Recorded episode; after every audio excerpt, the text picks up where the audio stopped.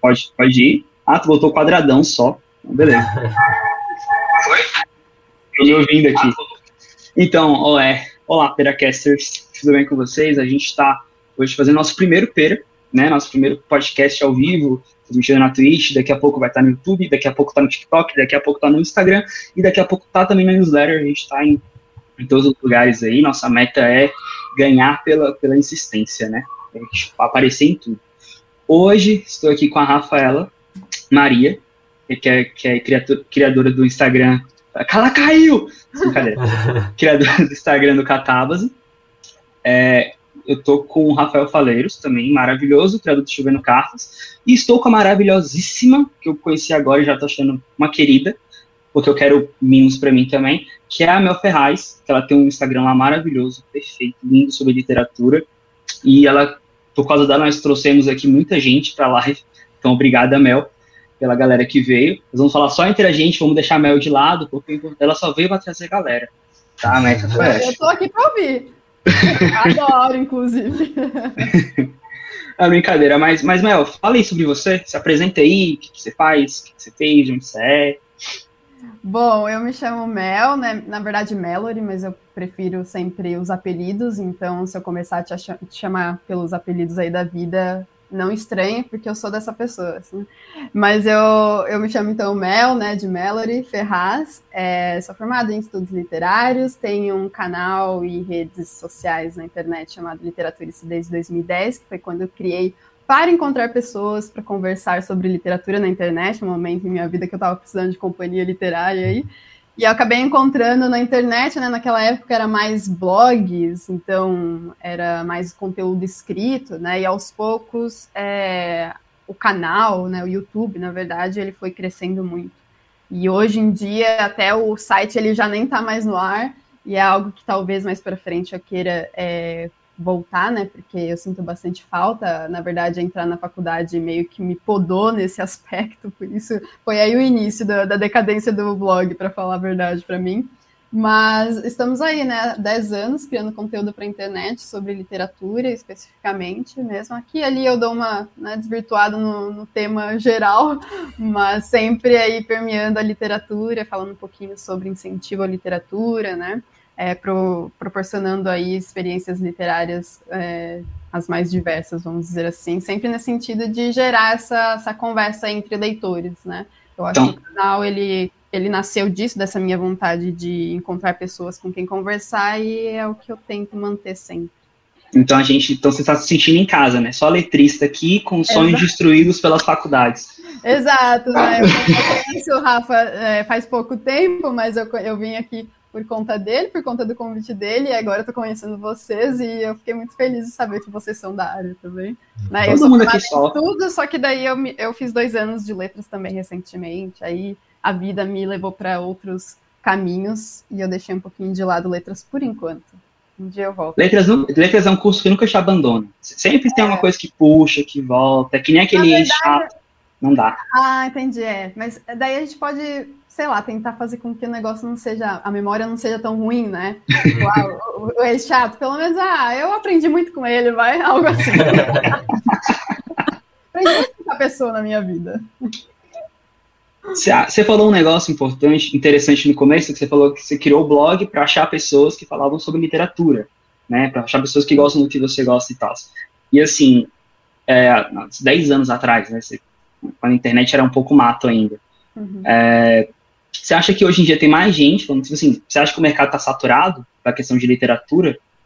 Em termos de, de criação de conteúdo, certo? Sim.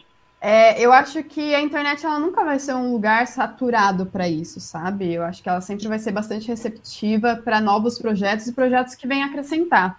É, mais do mesmo acaba sendo uma questão assim de, tá, você vai querer se destacar como, né?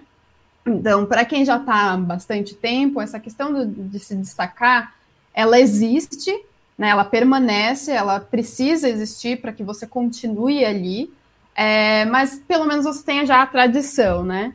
Eu não uhum. acho que seja um, um, lugar saturado justamente por isso, porque eu acho que a internet é um lugar muito democrático, sabe? Assim, em termos de possibilidades, né? Você consegue criar um canal ali com um celular, né?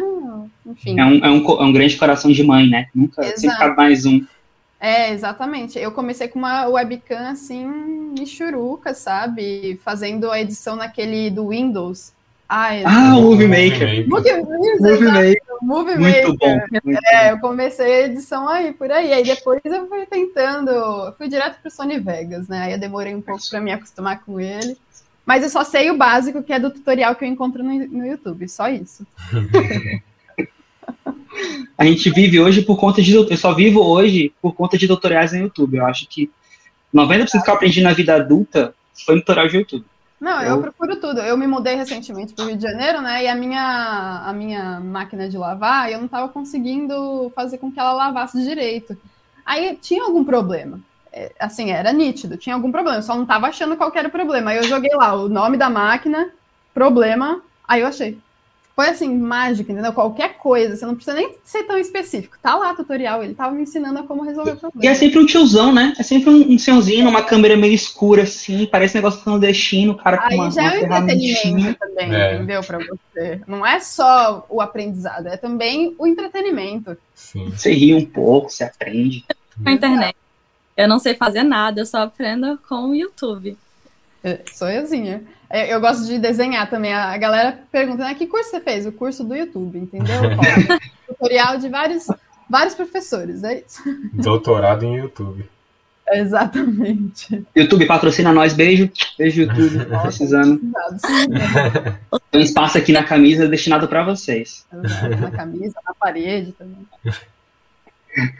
Onde vocês quiserem.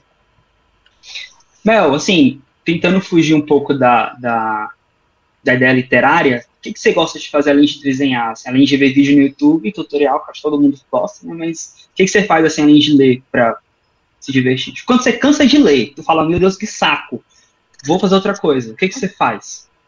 É, é, difícil responder essa pergunta porque sou uma pessoa, eu me considero muito chata quanto a isso, tipo, boring mesmo, sabe? Porque eu até falo, eu brinco assim, tira a literatura da minha vida, quem sobra? Né? E é bizarro isso, porque quando eu primeiro, né, esse pensamento primeiro me veio assim à cabeça, eu fiquei muito na bad. Porque eu falei assim, meu Deus do céu, eu não sou nada sem a literatura, que horror. E por um lado é uma perspectiva ruim, né? É, eu gosto muito de escutar música, e isso é muito recente na minha vida, na verdade. Eu gosto muito de descobrir. Recentemente eu descobri uma lista da revista Rolling Stone, que é os 500 melhores álbuns, né? E uhum. eu, eu gosto de música, mas eu não sou conhece, uh, grande conhecedora, sabe? Então daí eu falei assim, eu vou pegar essa lista, vou ouvir de cabo a rabo, vou tentar pelo menos, para aprender um pouquinho mais sobre música lá, né? Ouvindo mesmo, na prática. Então eu gosto, recentemente, eu gosto muito de ouvir música, geralmente eu fico olhando para o nada ouvindo música, o que eu acho maravilhoso, é, mas quando eu consigo, mas eu também gosto muito de desenhar, que é a minha outra grande paixão, assim, né? Que eu já mencionei, mas é, eu gosto bastante, assim. Eu acho que fora é, ler e assistir algumas séries na Netflix, quem nunca, não é mesmo? Eu acho que pode né, ter duas vertentes na nossa vida: livros e Netflix. Netflix sempre presente. Ou Amazon Prime, também pode ser. É, mas eu, eu, eu, gosto de música, séries, desenhar. Ou qualquer outra empresa de vídeo também, se vocês quiserem patrocinar, não vamos cancelar. É, tem várias telas aqui, assim. A Rafa fica com uma, o Rafa fica com outro, e Saldanha fica com outro. É que tem vários nomes, a gente tava falando sobre isso agora, né? Mas enfim. A gente vai ficar tipo aqueles times de futebol que a camisa vira tipo um papagaio, assim, de tanta marca que tem é. patrocinando. Por mim tá ótimo, pode vir. Vem no pai. Eu tava até, eu acho muito engraçado isso, porque no Booktube tem toda essa crítica em relação aos editoriais, não sei o quê. Aí ontem eu tava vendo o Big Brother, eu tava pensando assim, ó, oh, tem propaganda a cada 10 segundos, o pessoal não reclama. Agora reclama do YouTube e coloca propaganda, sabe? É. Mas é, é a vida, né? E, e eu tenho uma pergunta para você relacionada a isso que você já respondeu, é porque geralmente quem quando a gente faz uma coisa por muito tempo ainda mais levando como uma obrigação, como acabou virando, não sei, a literatura para você, às vezes você perde um pouco aquele, como é que se diz, aquela paixão mesmo, né, que tinha no início. Você acha que isso aconteceu com você ou ainda permanece tudo? Eu, eu fiz estudos literários, né, como faculdade, que não é, não é letras, não é linguística, é o meio termo, assim, é É, o, é um tipo um negócio esquisito mesmo. é, e os estudantes de estudos literários, eles ficam a faculdade inteira vendo apenas é, literatura, né? São só disciplinas de estudos literários mesmo, teoria e crítica. E aí tem até uma brincadeira, né, entre nós estudantes de formados e principalmente durante a faculdade, que é quando chega, quando as férias chegam, tudo que a gente menos quer é ler. O que a gente menos quer é ler nas férias, entendeu? Quando não, não somos obrigados, o que a gente vai fazer? Nada. Então, tem muito isso, né? Quando eu fui fazer, fui escolher o tema para minha monografia, é, eu escutei muito assim, você vai fazer sobre, você vai estudar a Virginia Woolf, que é a minha escritora preferida, né? você vai estudar a Virginia Woolf, você vai perder, sabe, a, a, paixão por ela, você vai perder o gosto, você não vai gostar disso aqui. Eu fiquei um pouco saturada? Fiquei, eu não vou mentir. Mas, mas, ainda assim, eu acho que minha paixão só aumentou, sabe? Eu tenho essa sorte, porque eu já vi casos em que a galera, assim, é, ou pelo menos em períodos, né, perdia essa paixão, essa vontade de estar com os livros, né? e lendo a todo momento. Eu acho que isso é natural também da, da gente, quando a gente faz muito aquilo, sabe? Quando a gente faz muito uma coisa. Em excesso, é aquele velho clichê que eu amo, aliás. Amo clichês. É, que tudo em excesso faz, faz mal, né? Não tem, não tem como, assim. Mas é, é, vai de você tentar encontrar um equilíbrio, assim, um equilíbrio saudável, sabe? Então, no meu caso, eu tive muita sorte disso não acontecer, pelo contrário. Eu acho que, assim, é, eu comecei a trabalhar com o YouTube, né, antes de entrar na faculdade, por exemplo. E, e daí eu descobri um outro, um outro lugar, sabe, do, da literatura em que ela está presente, que é o estudo, né, a pesquisa e tudo mais. E eu, eu tive muita sorte, porque quando entrei em estudos literários, eu não tinha muito essa noção do que é a academia, do que é a pesquisa. E eu tive a, a minha sorte vem, vem aí, né? Porque eu, surpreendentemente, eu gostei bastante. Uhum. Então, para mim foi muito bom isso, porque quando eu falo sobre estudos literários, a primeira pergunta que vem é: tá, mas em que, que você vai trabalhar, né? Formado em estudos literários, trabalha com o quê? É a pergunta que todo estudante de, de estudos literários odeia ter que encarar. Por quê? Porque você vai falar sobre academia, você vai falar sobre pesquisa literária, que aqui no Brasil, infelizmente, não é uma coisa assim tão boa, né? Uhum. Não tem uma, um, uma receptividade, assim, da sociedade, do governo, todo mundo. Então, eu tive a sorte de gostar disso, né? Eu não me vejo sem isso, sabe? Eu gosto muito, muito de pesquisar, de estudar literatura. É, e eu entendo que as pessoas fiquem saturadas quanto a isso, sabe? Eu acho que eu tive um ou dois momentos, mas que logo depois é, isso passou, acho que foram momentos assim que coincidiram com outras crises na vida, né, pessoal, de outras coisas assim, profissionais e tudo, uh, mas que eu acho que são momentos normais na vida de qualquer pessoa, né, em qualquer área. Então, eu acho que existe um pouco disso, sabe? Só que vai de você também tentar encontrar é, aquele equilíbrio ou o que você mais gosta de fazer dentro daquilo, né? Para não ficar sempre na mesmice e tudo mais. A história da literatura, isso ela vai de para vários caminhos, sabe? Recentemente está trilhando outros caminhos, não sei o quê. Então, acho que é importante é, sentir também. Ah, eu estou sentindo um, certo, sei lá, é, tem uma palavra correta para isso, mas eu tô, né, no, no tal. Ah, então tenta outras coisas, sabe? Eu acho que é importante isso também. Eu não sei se eu respondi, eu tenho que dizer para vocês. Eu sou uma pessoa prolixa, entendeu? Eu pego uma coisa, eu vou para lá, depois estou lá no outro, nem sei como preparar naquele canto. Às vezes eu não respondo. Então, se vocês quiserem refazer a pergunta, hum. pode me puxar, tá? Não, respondeu. Inclusive por isso que o, que o Saldanha que, que, que fez esse, essa introdução, justamente por isso que a gente estava falando antes da conversa, que se uhum. for depender de mim, eu fico 20 horas aqui construindo parênteses dentro de parênteses. Eu não sou nada assim objetiva. É. Não, e eu, eu te perguntei isso porque foi algo que aconteceu comigo, sabe? Eu também na minha monografia, ao final do meu curso de letras, eu fiz uma série de pesquisas em mitologia irlandesa, em James Joyce, que já é um cara meio difícil, assim. Uhum. E aí depois disso, cara, eu fiquei tipo uns. Eu, só no mestrado que eu voltei a ler. Tipo, por prazer, assim, comprei um livro na livraria e fui voltar a ler uhum. por prazer. Mas é realmente. E eu notei que depois desse período meio que veio uma paixão até maior pela leitura, porque meio que você passa a conhecer certos detalhezinhos de literatura que você não notava antes, tipo certas estruturas frasais ou até símbolos que vários é, escritores utilizam, né? E isso foi muito foi muito recompensador, assim, apesar de eu ter ficado meio traumatizado com leitura logo após terminar, no final das contas foi muito bom para mim. Jovem, jovem, você tá assistindo, jovem, se você é no ensino médio, terceiro ano, segundo, tá assistindo isso aqui, a faculdade trauma, traumatiza. Não, Você não. viu os relatos? não, você tá não. vendo os relatos? Meu Deus do O céu. aspecto pode traumatizar, mas é, vai na fé. Ela é muito importante, vai. Ela, ela te traz coisas muito boas. Você aprende na dor. Você vai na, na, É daí que vem o trauma, né? Toda dor É. gera trauma, então. Gera um trauma. Mas assim, não desista na faculdade, tá? Faculdades queiram patrocinar. Beijo. Ah, Não custa tentar, não é mesmo? Oxe, todo mundo vai tirando. Homo, minha roupa tá suja. Vem. Qualquer um. Inclusive, adoraria esse público. A Mel com a blusa branca ali, ó. Vênus, tá perdendo, hein? Viu? Ó. não, e você tá anunciando de graça aí as marcas tudo agora. Pois é. Tô, tô dando um petisco, tô dando, né? tô dando ali o petisquinho. E, e, e, Mel, a gente.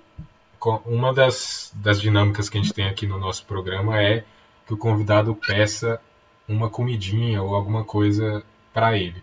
E aí a gente queria saber o que você pediu e por quê. Se é alguma coisa favorita na sua vida ou será algo que só veio do momento, assim, tu viu lá a propaganda e foi? O que, que aconteceu? Aliás, muito obrigada por essa bênção alcançada. É, eu pedi pão, gente. Eu sou essa pessoa esquisita. Eu falei assim: o que, que eu posso pedir para não parecer tão esquisita? Eu sou a pessoa esquisita, entendeu? Aí, o que, que eu fiz? Eu gosto muito de pães artesanais, né? E eu mudei recentemente aqui para o Rio e eu descobri toda uma rede de, sei lá, várias padarias incríveis e maravilhosas que eu fico pirando assim nelas. E aí eu descobri que a padaria que eu conheci pessoalmente, que fica aqui do lado, né? é, ela também entrega. Então daí eu pedi por lá. São dois pães, eu posso mostrar ou é muita farofeira? Não, Isso. pode não? mostrar que isso, fica vontade. Pode, pode. Ó, olha só que bonitos. Caraca! Nossa. Caramba. Esse daqui é de cacau e tem. Eu pego assim e eu me sujo, então por isso que eu trouxe o guardanapo. E esse daqui acho que é de queijo de, de canastra, da, da canastra. É, esse eu não conheço, esse eu já conheço, que é maravilhoso, assim. Eu amo esse pão, sério. Esse queijo Essa aí é é muito bom. Eu acho que é o queijo É da. Serra Canastra, né? É muito, Isso, bom. conheço. Gente, a Mel é tão chique. Para, eu tô. Pão, não é chique isso, é pão. Pão. artesanal. Sei lá, se fosse só ia ser um- uma grade, um engradado, uma coisa assim. Grade. O cara come metal. Ó, eu, eu vou fazer isso, mas eu já tinha um vinho, aí, eu- aí o Rafa falou que ia tomar uma cerveja. Eu falei assim, gente, eu não vou ficar lá, eu não vou ficar. Ah, eu tô no café. Eu tô- Eu tô, eu tô na área de trabalho, então não posso. eu não tô no nada, né? Tô no meu intervalo. Eu, eu peguei vinho, mas é assim, eu pensei, né? Tipo, quatro e meia da tarde. Eu pensei em pegar um chá, que geralmente eu pegaria chá, porque para combater a ansiedade eu tô maneirando no café. Eu estaria com café se não fosse isso. Mas aí eu pensei, chá, mas eu vou ser a pessoa muito esquisita, com pão e chá, né? Vou parecer a véia lá. que- Eu sou dessas. Eu só não tô de, de meia agora, nesse momento, porque eu esqueci e não, não deu tempo dela eu geralmente sou a pessoa, velho, que fica de meia, de, de chazinho e os livros e o gatinho de lado, né? Sou eu. assim. Então eu, pedi pão, porque é maravilhoso esse pão. E você, você dorme cedo também? Aí é o pack. É o PEC idoso. pack Então, é aí que eu, né, eu tô desenvolvendo ainda meu, né, a minha transformação completa. Tem as fases do, do Pokémon, né? é, É, eu ainda, eu tento, eu tento, juro que eu tento. Mas, Mas eu você tá morando, tá morando em apartamento aí? muito.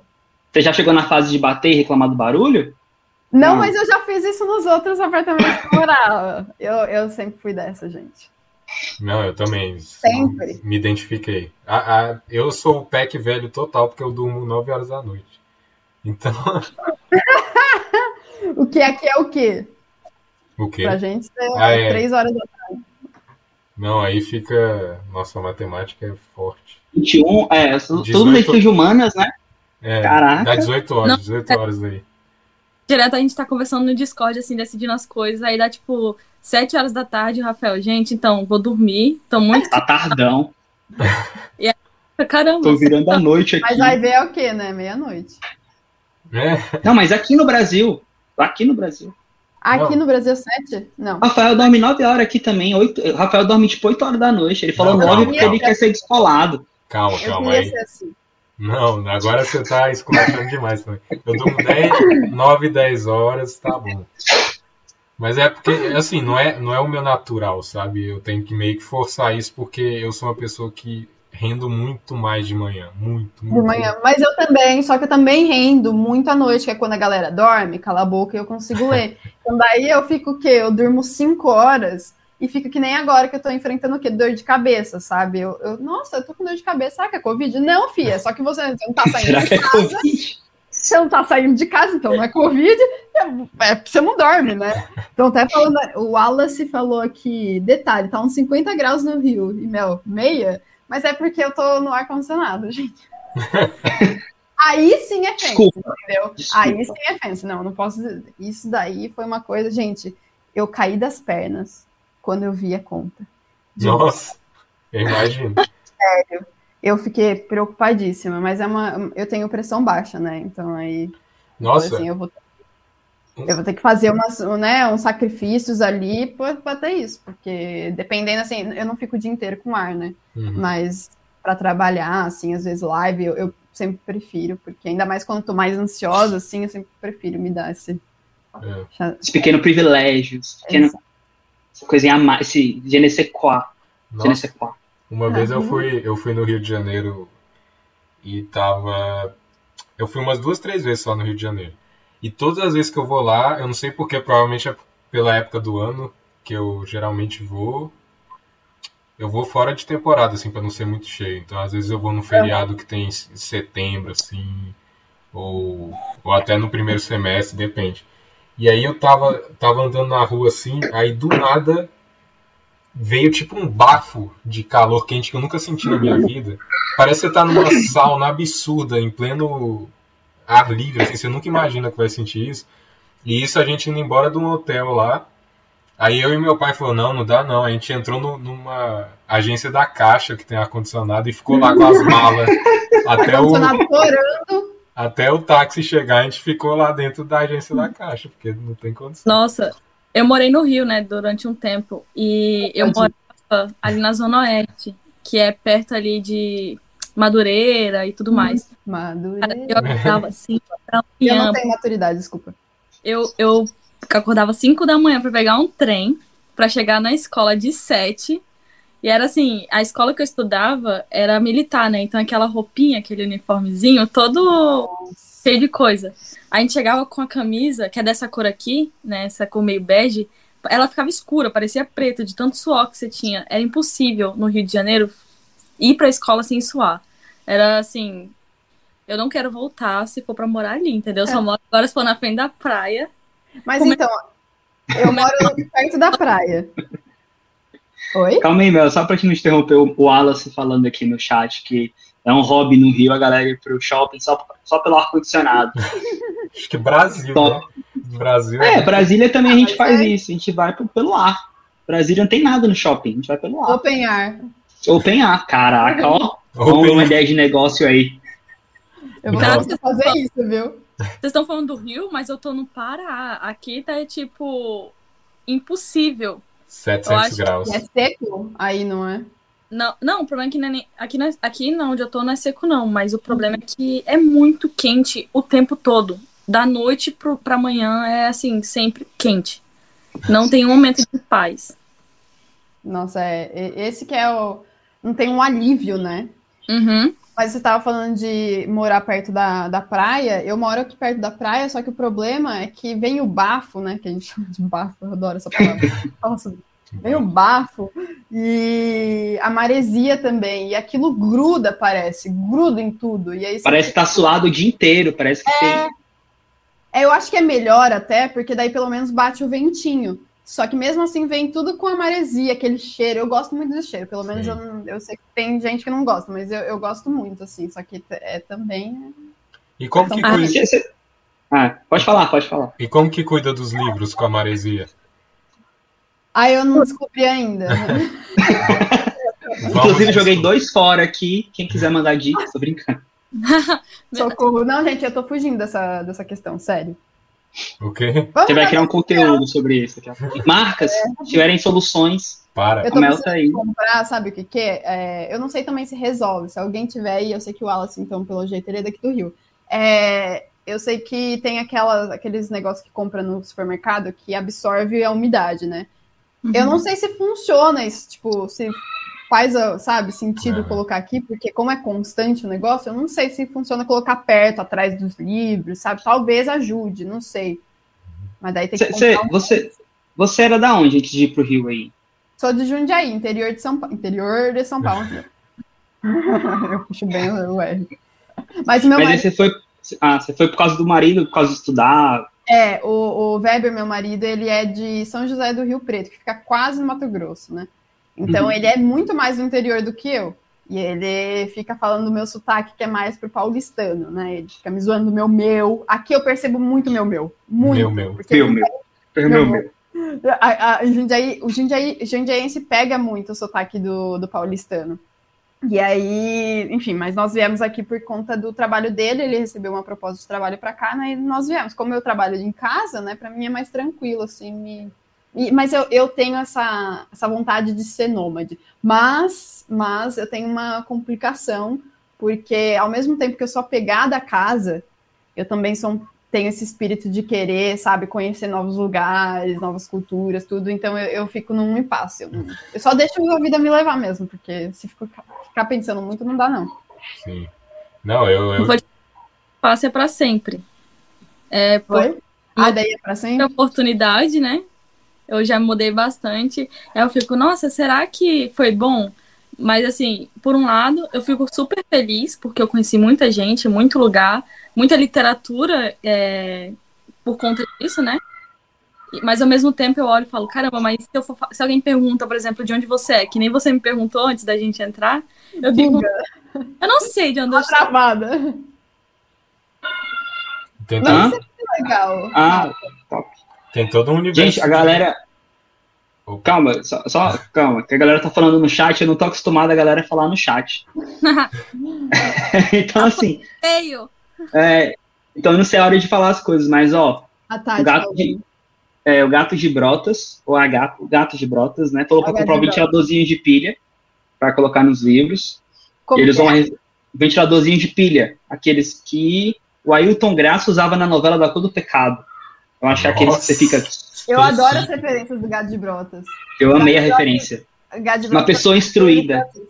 Mas viu, é... mas aí esse ventiladorzinho de pilha, eu teria que colocar ele 100% do tempo, tipo 24 horas por dia, 7 dias por semana, para dar certo o negócio, né? O intento aí. Porque se for assim, eu vou gastar pilha, né? Não pode ser o ventilador. Eu tenho, eu tenho um ventilador, porque foi uma glória para mim. Eu não tinha ainda o ar-condicionado. Comprei o ventilador, foi uma glória. Continua sendo uma glória, né? Porque com o ventilador nada é uma glória. A, a não ser o um momento de. Mas aí depois vem o baque. É, mas com o ar. Com, o, o, eu tenho um, um ventilador que ele assopra bem, viu? Daí ah, falaram, falaram que funciona aqui no chat. Cara, eu tô achando tão chique eu falar, falaram alguma coisa no chat, eu tô achando. Tô me achando youtuber agora. Mel, você se sente assim? É assim você se sente? eu me sinto perdida, na verdade. Porque aí é oh. uma pessoa que tem, tem que dar conta. Tem que fazer tudo, né? É. Aí você fala com você mesmo para fingir que tem comunicação. Então, Mel, o que, que, você acha? Não, eu acho maravilhoso, Nossa, Mel. eu vou criar essa segunda personagem. É, ué. Olha aí. É uma personagem. Dupla personalidade. Vou, vou é... criar aqui. E a Tati Rocha falou que nunca perdeu livro na praia. Ela mora na praia há 10 anos, nunca perdeu nenhum livro. Só quando o papel não é tão bom. Ah, mas é... isso daí já fica mesmo. É. É, se você pegar da editora Record, por exemplo, o papel deles geralmente fica manchado com o tempo. E aí eu tô com bastante medo da, da novo Novo Conceito, que era uma editora que existe ainda, mas bombou, bombava, tipo, em 2013, 2014, bombava, eu lia bastante coisa deles. E também o papel sempre é... Ai, tem um nome para isso, mas eu esqueci. Sempre amarelava, né? Mas eu fico com receio, assim, porque um monte de gente fica falando, ainda mais aqui que nitidamente bate a maresia, eu sinto, sabe? Não é sempre óbvio, não é constantemente, mas eu sinto. Então aí eu fico sempre com receio. Mas também eu sou um pouco fatalista, é uma característica minha que eu acho que eu não, não comento muito sobre isso. Eu sou um pouco fatalista. O que tiver para ser, vai ser. Sabe, às vezes a gente só não tem controle. E é muito engraçado porque eu estava até conversando com a minha terapeuta esses dias sobre isso. Porque é, eu falo, eu sou muito a pessoa que coloca uma ideia na cabeça, aí eu quero para amanhã. Hum. Às vezes até para ontem. E eu não me aguento ter que esperar um pouquinho, sabe? Eu sou muito ansiosa para conseguir as coisas prontas, tipo, coisa de casa mesmo até. E, e aí isso é, é, um embate, assim, eu sou um pouco contraditória nesse sentido, porque ser fatalista também é uma forma de, ah, deixa... Só puxar, só puxar um, um, um gancho aqui, você falou a questão da ansiedade, né, de criar coisas para ontem, é, isso ajuda no seu planejamento de conteúdo, na, na, produção do seu conteúdo, tipo, você cria um post na hora e posta, ou você tem aquela, aquele planejamento anual, de post e tudo mais. a risada de nervoso. Não, eu, eu sou muito. Sabe o, o, aluno que faz tudo na véspera da prova? Sei, conheço muitos. Sou eu. E eu, eu sou assim na vida, na verdade. E eu, na minha cabeça, sou organizada, mas na prática eu não sigo a minha organização. Eu até chego a me organizar, fazer cronograma, mas eu não chego a colocar em prática, não. É, eu geralmente fujo um pouco, assim. É claro que sentar para elaborar um pouco me ajuda, né? A saber o que eu preciso criar e tudo, para quando mais ou menos é. Mas eu sempre faço na emoção. Então, eu acho Daquele que... gostinho, né? Aquela adrenalina faz bem. É, mas eu acho que isso prejudica mais, não a questão do conteúdo, porque uma hora sai, sempre vai sair, assim, sabe? Porque eu gosto sempre para ontem, ontem mesmo. Mas prejudica um pouco o meu psicológico, sabe? Porque eu tô uhum. sempre me cobrando muito. É. E, e, eu acho que o negócio que você falou do, do nomadismo, é, eu acho que pode ajudar muito, sabia? Tipo, as pessoas, não sei a, a Rafa, que é a que passou por mais, por mais épocas nômades, mas eu com a minha mudança aqui para Irlanda, por exemplo, eu era uma pessoa, ainda sou, muito apegada aos meus livros, às minhas coisas e tudo isso. Onde eles ficaram? Eles ficaram na casa dos meus pais ainda estão lá, mas meio que eu não tenho mais eles, sabe? Porque eu, com a pandemia aí, eu não sei quando eu vou voltar pro Brasil. E, uhum. e aí, isso foi excelente. E eu conversando com as minhas colegas de curso, elas todas falam que foi muito bom para elas também. Todas elas eram book freaks, assim que fala, né? Que comprava livro demais, aí ajuda meio que ser e se encontrando né, no meio de, de tantas coisas e tal. E também foi bom para o meu planejamento, porque você acaba se ferrando tanto se você não se planejar, que meio que vai se te forçando, sabe? Mas eu não sei. É, porque você vai precisar disso ali, ali na frente, né? Você não sabe se é amanhã ou daqui um mês, daqui seis meses, né? O que ajuda muito nisso é o e-book, né? O é. Kindle. Eu tô me apegando um pouquinho mais recentemente. Eu li um livro, um calhamaço, que foi o último que eu terminei, que é A Senhora de Whitefell Hall que ele tem 580 páginas, acho que o e-book. Então foi interessante para, sabe, porque eu já tenho Kindle há muitos anos, só que como eu recebo muito livro físico, então eu acabo lendo muito mais o físico, né? Só que uma, uma coisa que eu penso muito em ser nômade é justamente porque, por exemplo, os livros é, fazem parte do meu cenário, né? Só que essa é uma coisa interessante também de eu começar a desconstruir, porque não necessariamente o conteúdo, ele vai ser ruim se eu não tiver um cenário, né? Uhum. E aí tá a questão, né? Eu acho que é importante também trabalhar isso. Mas eu fiquei curiosa também, você falando, Rafa, fiquei curiosa pra, sobre a Rafa. Como que você, né, essa questão dos livros para você? Olha, eu tenho muito livro, só que cada um tá no canto. Eu tenho alguns livros na casa do meu avô em Recife, Olá. alguns outros livros na casa de um amigo em Brasília, porque eu tive que sair voada de Brasília por conta da pandemia, né? Eu deixei na casa dele eu tenho livros aqui na casa da mãe. E assim, cada lugar tem um livro. E o que me ajudou foi também o que você falou, o Kindle. O Kindle tá sendo assim minha salvação, eu diria. Porque agora, recentemente, eu, visit, eu viajei para pra Colômbia, né, para visitar meu pai que mora lá. E eu doida para comprar vários livros, tipo, ah, eu tenho que levar um Gabriel Garcia em espanhol, porque ele é daqui, eu tenho que levar aqui. E assim, meu pai olhando pra minha assim, você não tem nem onde pôr mais as coisas. Então. Coloque no seu lugar. É. Então, pra mim, o Kindle tá sendo uma ajuda mesmo. E, só que assim, eu não tento me antecipar. Então, claro que eu quero ter uma estante linda, maravilhosa, cheia dos meus livros, mas eu também fico pensando, cara, daqui a pouco eu vou ter meu emprego fixo, num lugar fixo. E aí eu começo a montar. Por enquanto eu vou comprando assim o que é necessário. Então o que acontece muito comigo é que eu tenho assim as coleções que eu faço, tipo, eu sou fanática pela Lídia Fagundes Teles. Então eu tô fazendo toda aquela edição da, da Companhia das Letras dela. Aí isso eu já fico, já tenho um cuidado maior e tudo mais. Agora, tem vários livros que eu compro aquela edição de bolso, a mais baratinha, que é só para eu ler, e aí depois eu tenho a edição bonita para deixar num, num armário, sei lá. Hum. E isso ocasionalmente me faz doar muito livro. Todo ano eu dou, eu dou muito livro. Porque eu não vou ficar vendendo um livro que, assim, não faz sentido na minha cabeça, sabe? E aí eu fico doando, doando, doando e depois eu compro. Fora a trabalheira, né? Pra você ter que vender, o tempo que você vai ter que ter pra sim. vender. E às vezes você não tem porque você tem que se mandar dali, às vezes. Né? Sim. Aí eu fico doando, assim. E esse ano, como eu não tinha nada para doar, né? Porque meus livros estão cada um em um canto, uhum. aí eu fiz uma coisa super legal, assim. Eu tenho um grupo de amigos que eles sempre falam: Ah, eu queria ler mais, eu não consigo começar a ler. E ficam falando essas coisas. E eu acho engraçado, porque o meu perfil é basicamente sobre como começar a ler, entendeu? É uhum. É basicamente o que eu falo lá. Tem quase 100 posts e eles ainda me perguntam como. E aí. Mas sempre vai ser isso. e aí eu, eles falando, aí eu falei, quer saber, vou dar um livro. Aí esse grupo meu, cada um recebeu um livro para começar a ler, assim. E aí foi uma. Eu acho que eu vou até manter. Porque foi uma coisa muito bacana, assim, que eu, que eu senti, sabe? De uhum. eu dar livros para pessoas. Falando... Você teve muita dificuldade em atrelar um livro a uma não. pessoa específica? Não. Não, porque assim, eu já fico pensando, quando eu conheço a pessoa, né? Eu falo, putz, essa pessoa parece que gosta de distopia, essa outra parece que gosta de um romancezinho. Que livro você então... me daria? Aquelas, né? Olha, saber que é Virginia Woolf, mas o, o, problema é que você lê muito já. Aí eu não sei qual. Ah, nem meio que só desculpa.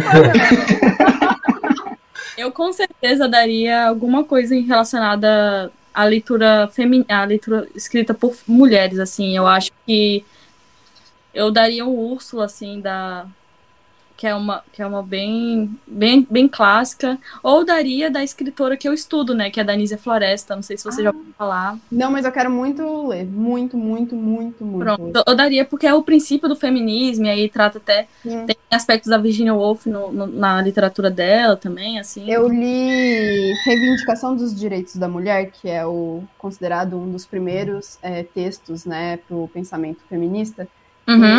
E eu fiquei sabendo lá nessa edição que tem um texto de apresentação, que se não me engano foi ela a primeira a traduzir esse livro aqui para o Brasil, se não me Sim. engano. Eu posso estar falando besteira, mas se não me engano é isso que eu absorvi. É, é, é o livro que mais fez sucesso dela, que é Direito das Mulheres e Justiça dos Homens. É, é teve isso, é verdade.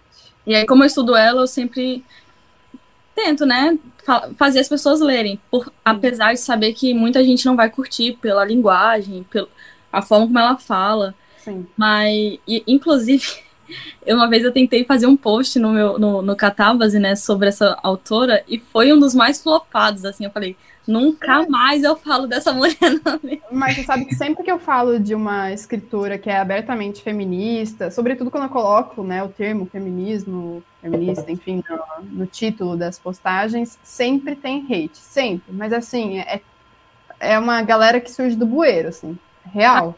Eu não tenho fã, eu não tenho nem fã, não tenho nem assim. Eu Mas, sou ó, um, um... o hate é o psicológico. É que nesse caso, a gente sabe que é uma besteira, assim. A galera tá vomitando ali coisa que não faz nem sentido. Mas é complicado. Não, você falou de hate, nossa, no dia que eu ganhar um hater, eu vou ficar muito que aí é sinal que já tá dando certo, entendeu? Não, foi, foi até quando. A primeira vez que eu recebi um hate lá na, na minha página de poesia, eu mandei até pro nosso grupo. Eu falei, estou dando certo, gente. É porque eu tinha feito um, tinha feito um post bem politizado, assim, que, não, que é uma coisa que normalmente eu não faço. Aí um cara comentou lá. Você escreve tão bem, gostava tanto dos seus textos, uma pena. Aí ele colocou um emojizinho da bandeira do Brasil e parou de seguir. a gente até sabe, né, qual é o clã dele. Mas isso é muito. Nossa, na época das eleições, quando eu, eu abri meu voto, meu Deus do céu! Não, eu recebi uma mensagem, teve uma que foi muito maravilhosa, eu gosto de contar. Porque ela, a pessoa, a menina que no perfil dela estava escrito é antifeminista, antifrágil, e eu fiquei assim, né? Aí ela comentou assim, é, deixando de seguir, tchau. Eu quase respondi, né? Nossa, foi muito tarde. Porque daí eu fui lá na bio, antifrágil. Eu nem sabia o que era antifrágil. Eu fui ver, eu fiquei horrorizada. Antifeminista. Eu falei assim, ah, foi tarde mesmo. Antifrágil? Antifrágil. Pesquisa depois. Eu acho que nem, nem vale a pena a gente ficar nesse tema aqui. Mas... Deep Web, de onde sai esse pessoal da Deep Web? Que lugar é esse? Não, é uma deputada, tá? Só pra te deixar mais. Ah. O Brasil, né? Uber também, enfim, não, não vamos falar sobre isso. Depois... Então, mudando de assunto aqui, falar de política não, tá ok? Vamos falar de política não? Não, exato. É... não, não, a gente tava. Pode falar, pode falar. Eu, eu, eu ontem, né, fiz um bolo e aí eu tive que comprar muito leite condensado e não tinha, cara. Eu acho que eu Eu tava comendo leite condensado ontem e eu fiquei tipo, não quero mais. Onde será que eles estão, né? Poxa. Pois é, nossa, tá em falta, né? Tô usando pra pré-treino, porque é hipercalórico, eu era da aeronáutica. Oh, saudades. Porque você Mel, é ah, todos nós. Mel, deixa eu te perguntar. É, sobre os livros, que a Rafaela falou um negócio importante, que ela tem vários em cada canto e que ela compra edições de bolso. É, a gente estava discutindo um tempo atrás a questão de você marcar os livros. Você, você, você faz isso? Você comete esse ato? Eu sou uma herege. eu, eu, eu, eu, faço de tudo com livro, gente. Eu faço de tudo. Hoje, inclusive, chegou mais uma edição. Eu tenho aqui uma edição de Grande Sertão Veredas, essa daqui minha. Só que eu li para a faculdade e na época. Na época, sim, né? Desculpa, mas. Opa, caiu a anotação. É, mas eu não, sei se vai dar para ver. Esse daqui eu anotei só a lápis, só a lápis. Mas aí o Weber, meu marido. Ah, não, não foi só a lápis, não. Peraí, deixa eu mostrar. ah, tem uma marca É, não, eu faço de tudo, assim. Esse marca-texto acho que faz as pessoas caírem da cadeira quando vem. Mas, é, hoje chegou outra edição, que é da Companhia das Letras, porque o Weber quer ler, só que ele falou assim: Eu não quero ser influenciado por você, porque ele é desse tipo que ele é influenciável, pelo jeito, né? Uhum. Aí ele não falou: Não, vou ter que comprar outra. Tá bom, vai lá, gasta mais dinheiro, compra outra edição, só porque você não quer ler o que eu não tenho nos livros. É tão divertido, pô. Eu converso, eu brigo com um personagem, aí não quer. Aí é você conversa, com, faz, tem a troca ali com, com o personagem. Ainda mais se é um personagem cuzão. Aí eu vou lá e desculpa a palavra. Mas as pessoas aqui que devem estar assistindo, meu Deus, ela fala palavrão, fala palavrão. É. é... Oi? Eu faço isso também e eu sinto muito assim um dia eu emprestar meu livro é, Dom Casmurro para alguém, porque eu sei todas as partes que ele demonstra ser louco ou insano para então quem lê vai falar esse cara Leitura é guiada. Exatamente. Ah, mas aí que tá, é, é, maravilhoso isso, né? Porque daí tem que mostrar direitinho. Por quê? Porque no caso de Dom Casmurro ainda, tem a questão do narrador ele querer manipular, ele é manipulador. E aí muita gente cai na dele, eu amo, amo isso nele, né? Aí aquela questão uhum. do traiu ou não traiu é, ganha várias dimensões que eu amo abordar. É sempre o, a pessoa que gosta do clichê, sou eu. Mas aí é, é, interessante aí, porque daí você mostra realmente, olha só, não caia nessa, né, do manipulador. Mas tem gente que não gosta. Eu não ligo, eu gosto bastante. É aquele negócio da literatura, é, da narrativa não confiável, né? É uma estilística. Não, é. Nabokov também usou, né? Então, é bem. Lolita, Lolita, Lolita é isso Lolita, não. o que eu mais gosto no livro é a narrativa, por conta, porque é genial, porque o, o narrador tá ali para te manipular. E ele faz isso assim, é que o, o leitor já atento a isso, que já vai para a leitura sabendo disso, começa a pegar a, as, né, as manhas ali. Só que quem não vai é muito fácil de cair no narrador. Eu amo, amo, amo quando a narrativa é muito bem construída a esse ponto, sabe? De manipular o leitor. Eu acho uhum. incrível. É, falando só, em. Só, rapidão, calma aí, só mandar um salve pro Wallace, que ele falou que ele não tá. Você não tá sozinho, Wallace. Eu marco o livro também. O Rafael, acho que marca com lápis. Rafaela marca. Todo mundo marca, tá bom? Você é, você é um leitor normal, Wallace. É, temos um encontro de marcadores anônimos. Toda é. Vamos criar, pelo amor de Deus. Vamos compartilhar as marcações. Mas falando sobre Lolita, eu não sei se vocês têm a mesma noia que a minha, mas a, atualmente, assim, eu descobri que Lolita virou nome de um estilo de, de roupa, sei lá, um estilo de. É. E quando as pessoas falam, ai, ah, é, é, tão Lolita isso, é, tipo, ficam se, se, se chamando de Lolita, gente, ou, ou fica postando aquela foto com o batom borrado e com a blusa caída, assim, branca, sabe? E aí eu fico, cara, o que que tá acontecendo? Dá vontade de comentar, para, para, paga, paga, não tá legal. Eu tenho uma agonia com isso. E aí é, é aquele negócio, né? Às vezes, é, quem não tem a referência acha que tá uma coisa maravilhosa. Mas depois você descobre quem é a Lolita, o que ela representa. Alguém gosta de Lana Del Rey? Eu escuto de vez em quando. É, eu também escuto. Pra sofrer. Bom, né? Eu vou criar aqui uma desilusão para vocês, mas ela já, já fez, tem letras, né, da Lana Del Rey, e uhum. isso eu vi com amigas na faculdade que em trabalho, assim, de letras, foi lá e analisou as letras mesmo, né.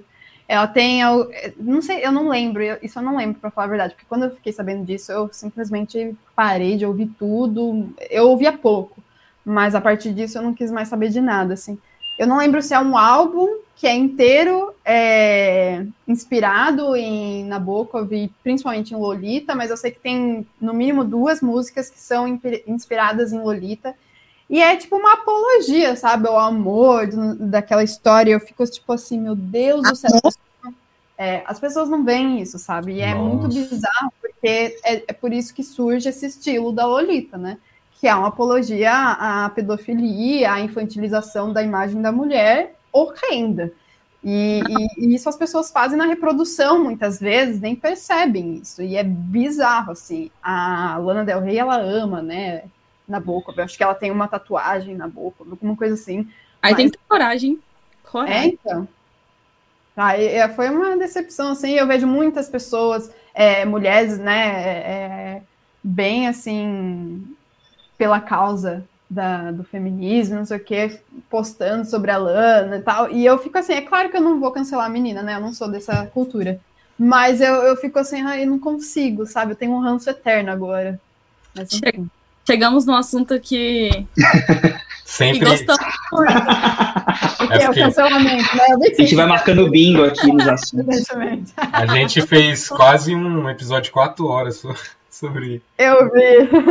E você tocou em dois assuntos ao mesmo tempo que a gente adorou, adora, que é o cancelamento.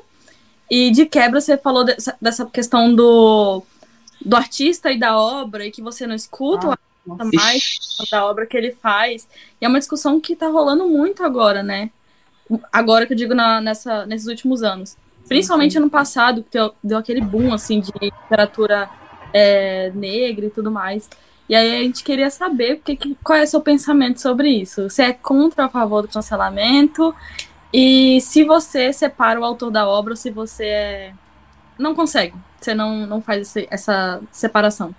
É, é difícil, né? Eu estava até comentando, acho que faz umas duas semanas, assim, com o pessoal sobre isso, porque eu ainda não consigo definir a minha posição quanto a isso. Eu acho que ainda é um, uma um lugar muito frágil do leitor, do fã hoje. É, eu acho que isso surgiu muito com a J.K. Rowling, principalmente no ano passado, né, no ano retrasado, assim. Ela vem fazendo as merdas dela, né? E uhum. aí eu acho que o ano passado foi mais e foi uma desilusão completa, assim, porque não, não, tem, não tem nem como defender, sabe? E aí a gente fica nessa. Fãs de Harry Potter que acompanham ela há anos, né? É o meu caso, eu cresci lendo Harry Potter. É, é, não tem como não ser uma desilusão, assim, sabe?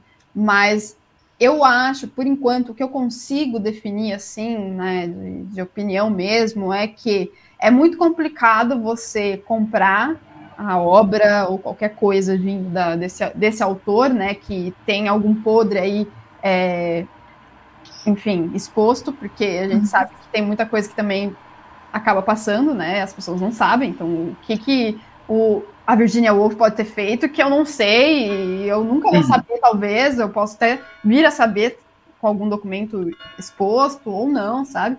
É, mas no caso, quando o artista ele tá morto, eu me sinto muito mais em paz.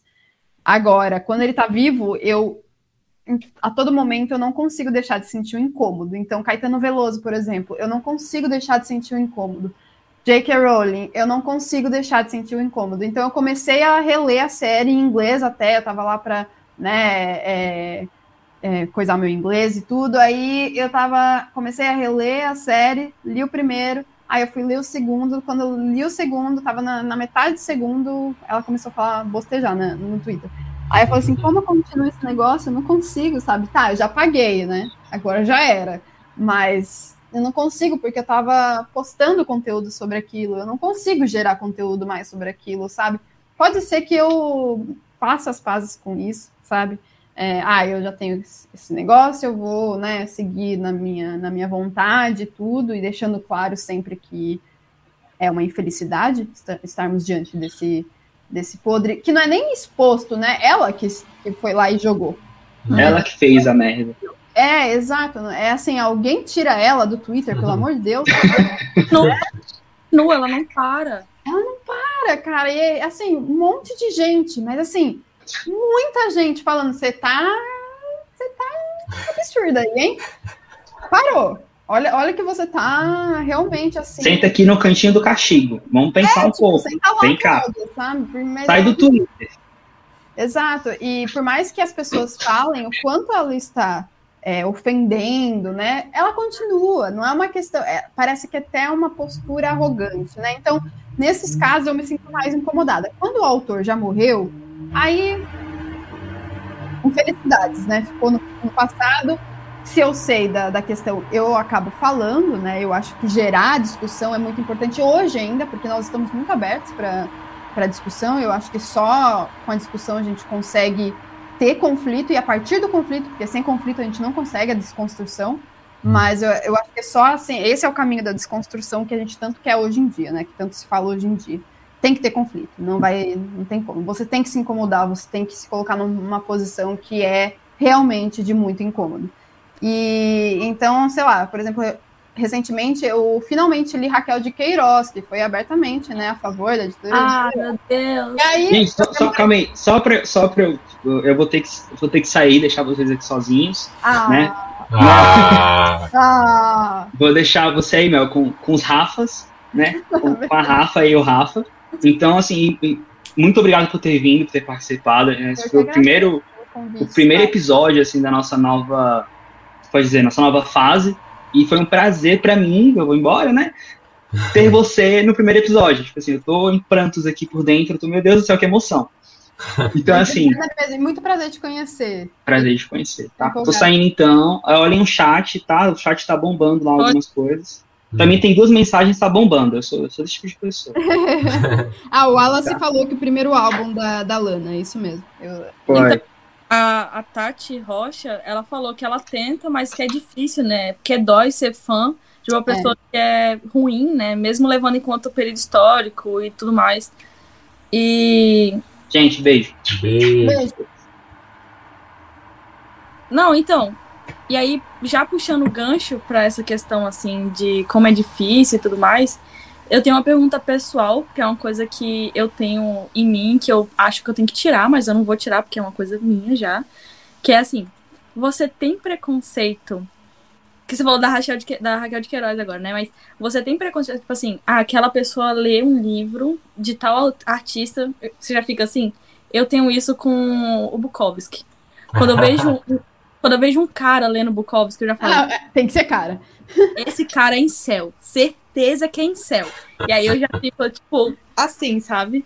Ainda mais se o cara fala, nossa, melhor artista é Bukowski. O livro Misto Quente abriu meus olhos. Eu já fico. Hum, eu, é acho... eu acho que hoje a gente tem um outro olhar sobre o Bukowski, porque eu, conhe... eu já conheci, eu acho que. Eu não vou lembrar quem, mas eu tenho essa lembrança, assim, que eu conheci, ou pelo menos as primeiras pessoas que eu ouvi falar sobre Bukowski, vou pegar aqui o exemplo, foram mulheres, né? Então eu não eu não sei, assim, em relação a Bukowski, porque eu nunca, nunca li nada dele, também não, hoje em dia não tenho muito interesse, não. Mas eu não sei se tenho preconceito, assim, ou se eu olho pra pessoa e fico, hum... Ah, o pessoal deve ter isso. O pessoal é da falou que Bukowski não dá mesmo, ele é um gênio. Ah, foi? A outro falou que ele é um gênio. Ai, gente, é, é ótimo o livro dele. Eu já li, eu li quase todos os livros, assim. Eu li muitos livros dele. Eu Por isso que eu falo assim, com convicção, que é uma coisa que eu não. não eu adoro. Fala pra você. Nossa, é um livro que eu li em uma noite, assim. Você fica vidrada. Só que ao mesmo tempo, eu como mulher, na época eu não tinha essa visão, né? Eu li o quê? Com 16 anos, 15 anos. E aí, para mim, foi maravilhoso. É, assim, gostei. Só que hoje, com o olhar de uma mulher que já escreve sobre feminismo há três anos, que tá ali engajada e tal, eu fico olhando para aquilo e falo, cara, que perigo, sabe? Que, que situação. E é a questão da Rachel que eu ia comentar, né, também. É, acabou que o. É, eu acho que assim, hoje em dia nós temos um olhar um pouco mais aberto para algumas coisas, né? Mais atento, eu acho. Não é nem a questão de estar aberto ou não. Também, mas nem sempre. Eu acho que é mais a questão de, de estarmos atentos, né? A questão, eu acho, é que hoje em dia nós temos muito mais abertura para falarmos sobre o que é extra livre, extra obra, né? Então, a morte do autor ela, ela, nunca esteve tão morta, né? Vamos dizer assim. É, eu acho que isso não, não, é muito do nosso tempo, né? Já foi, hoje não é tanto assim. Uhum. E, e, é difícil mesmo, né? Lidar com esses podres, tudo, ainda mais quando são autores muito consagrados e que só depois de um tempo é que tem esse olhar um pouco mudado, alterado em relação à obra.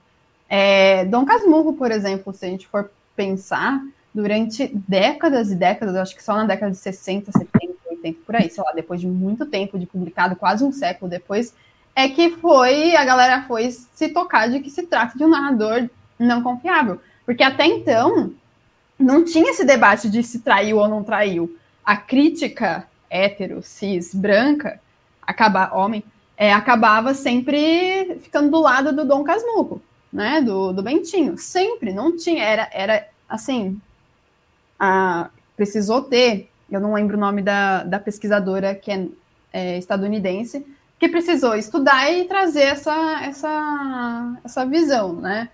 É, foi a partir dela, assim, eu não lembro que década que foi, foi entre a década de 60 e 80, já não lembro mais. Então, mudou muito, né? Mudou muito e foi preciso um olhar, assim, de uma mulher para ver como que a crítica estava tratando essa obra, sabe? Então, é difícil, mas eu acho que é, muitas vezes é necessário, assim, a gente revisitar, sabe, alguns cânones e como que eles se formaram. Uhum. No caso da Raquel de Queiroz, né, é, que eu tava falando, eu já queria ler o 15 há muito tempo, muito tempo, só que eu demorava porque eu não conseguia lidar com isso, né, de ler uma escritora que apoiou abertamente, né, então, assim, eu, eu sempre fiquei com o pé atrás, mas eu falei assim, ah, vou, vou ler, né? E eu, eu acho que hoje eu tô muito mais surpresa dela ser essa pessoa e ter escrito um livro como o 15. Para mim é meio incongruente, assim, sabe? Como tudo, não tudo, mas muita coisa que acontece hoje, né? Eu descobri isso ano passado.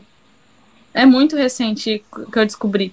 Eu não sabia que ela tinha apoiado, e quando eu descobri também eu fiquei, como assim? É, Primeiro que já me choca mulheres fazendo isso, né? Na minha cabeça não, não rola. Mas depois que eu soube, eu também. Eu ia ler outros livros dela. E vou, né, obviamente, como uma futura professora de literatura, eu tenho que ler. Mas eu bateu um choquezinho, assim, um, um desapontamento, eu diria.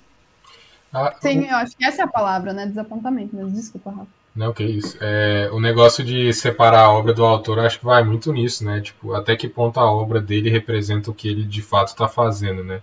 No próprio caso da J.K., quando você vai ler Harry Potter, é toda uma questão que não faz sentido nenhum perto do discurso que ela tem atualmente. Tipo, é todo aquele negócio do. Eu nunca li Harry Potter, tá, gente? Não me matem, mas eu vi os filmes. Eu tô...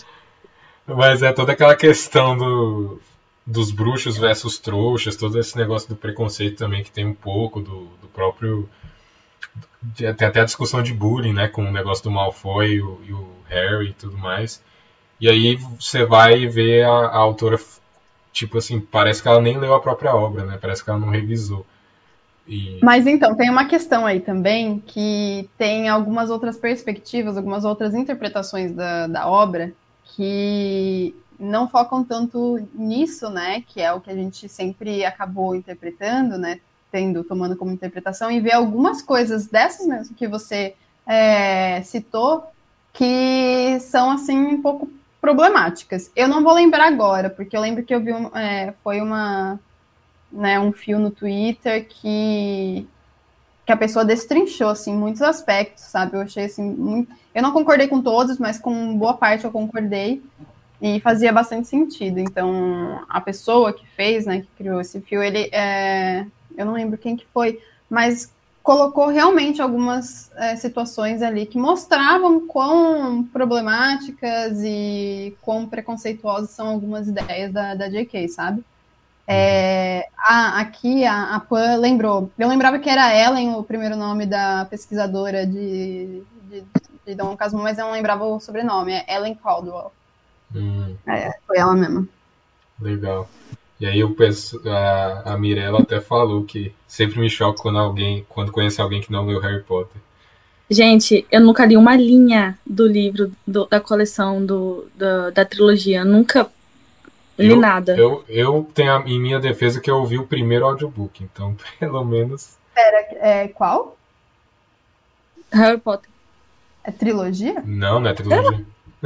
Ah, não. Nem sabe. É que falou trilogia, porque eu acho que estão falando de outra coisa. Senhor dos Anéis. Ah, tá, Senhor dos Anéis, sim. Ah, Senhor dos Anéis também nunca li. Não, não Senhor dos Anéis. Eu, Tolkien... eu dormi no segundo filme. Gente, então aqui temos uma, uma pequena treta se for, não tô brincando.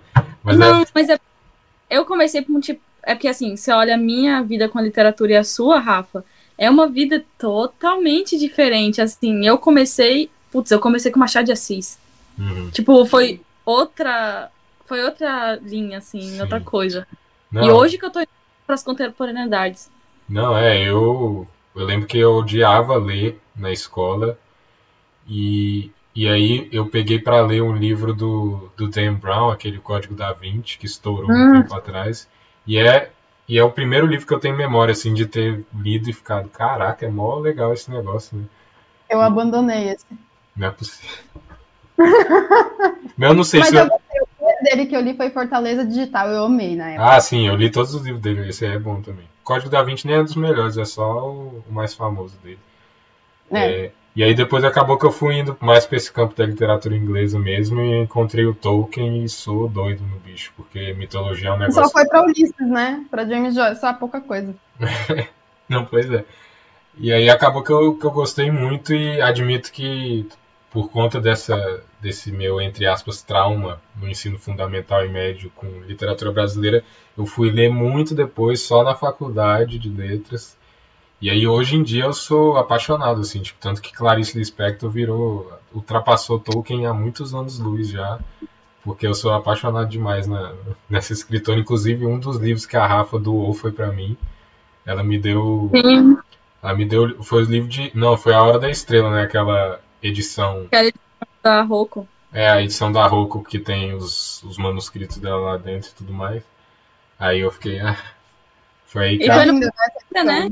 A gente se conhece, a gente se conheceu, aí a gente, beleza, se conheceu tal, aí eu peguei suas redes sociais, aí na outra vez que a gente se viu, que foi no aniversário de um colega nosso também, aí você falou, nossa, sou apaixonado pela Clarice, Clarice isso, Clarice aquilo, eu falei, gente, eu vou dar meu livro pra ele. Aquele negócio de doar livro que eu te falei, eu não consigo, eu dou para todo mundo, eu saio doando meus livros, assim. Aí eu, aí eu, eu, eu dei meu livro para ele, porque Assim, eu gosto muito da Clarice. Tanto que esse ano eu tô começando a ler muito Clarice.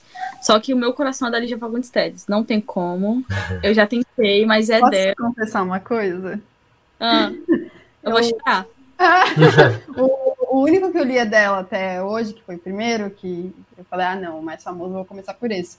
Foi As Meninas, eu não gostei muito. Foi um, eu acho que é um dos livros que. Um dos, dos únicos vídeos resenhas lá do, do canal que não são tão né, favoráveis assim ao livro. Putz, mas você começou por único que não poderia começar.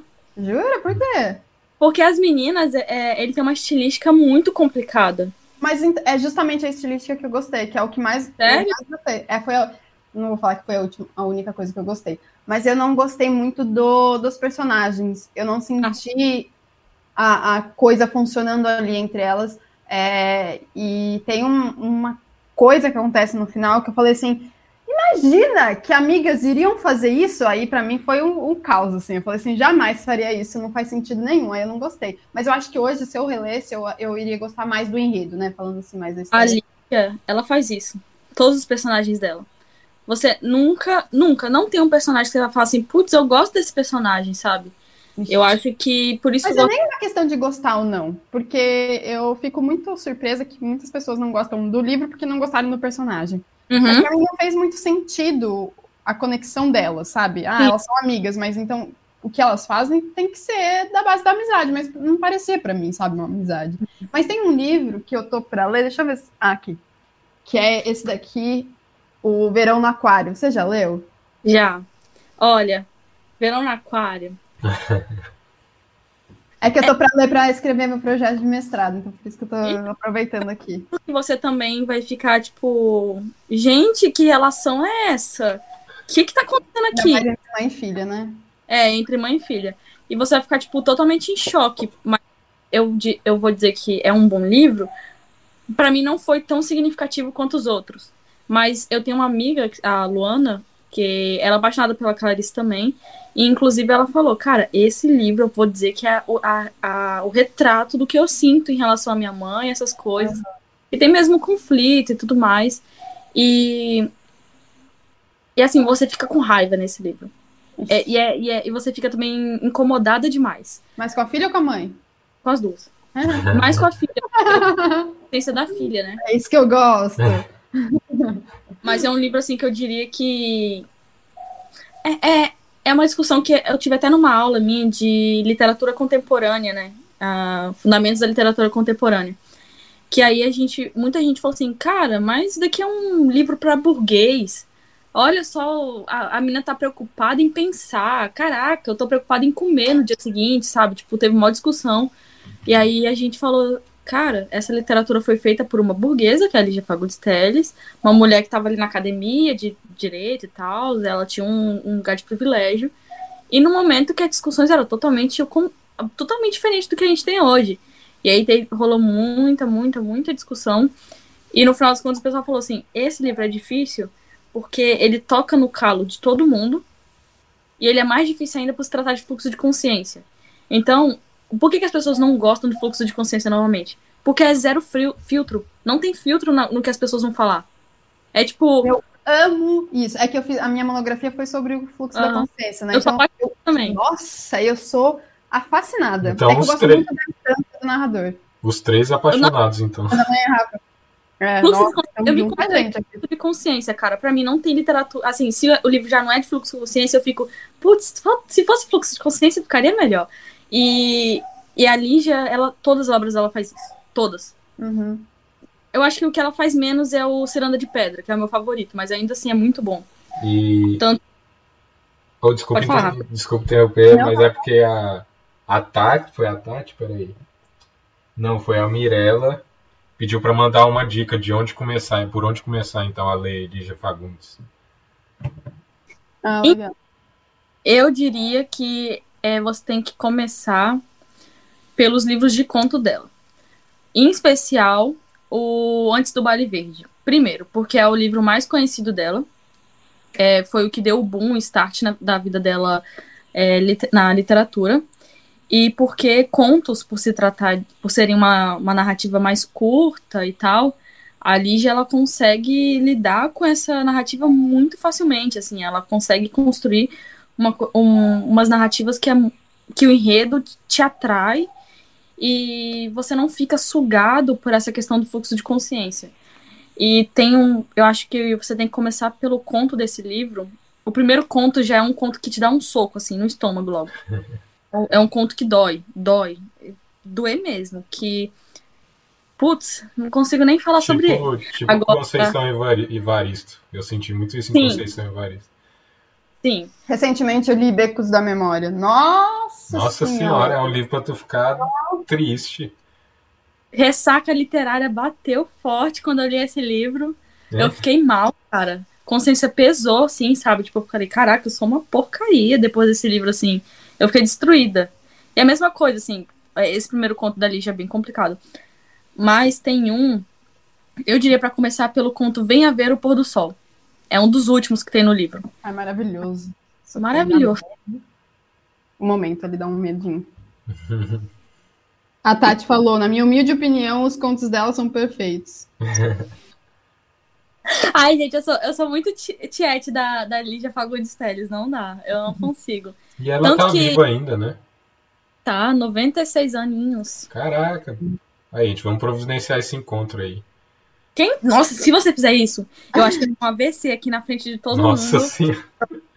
Eu, eu, eu, meu coração vai vir pela boca, assim, não dá. Olha, o Wallace falou que ele também não gostou muito de As Meninas. Primeira pessoa que eu conheço, viu? Porque até então eu sempre só recebi pedras por conta da minha opinião. Eu também não sou fã de As Meninas, eu sou mais fã de Ciranda de Pedra e os livros do, de contos dela. As Meninas. Então, eu, eu, preciso ler esse livro. Assiste o filme Meninas. Tem filme? É?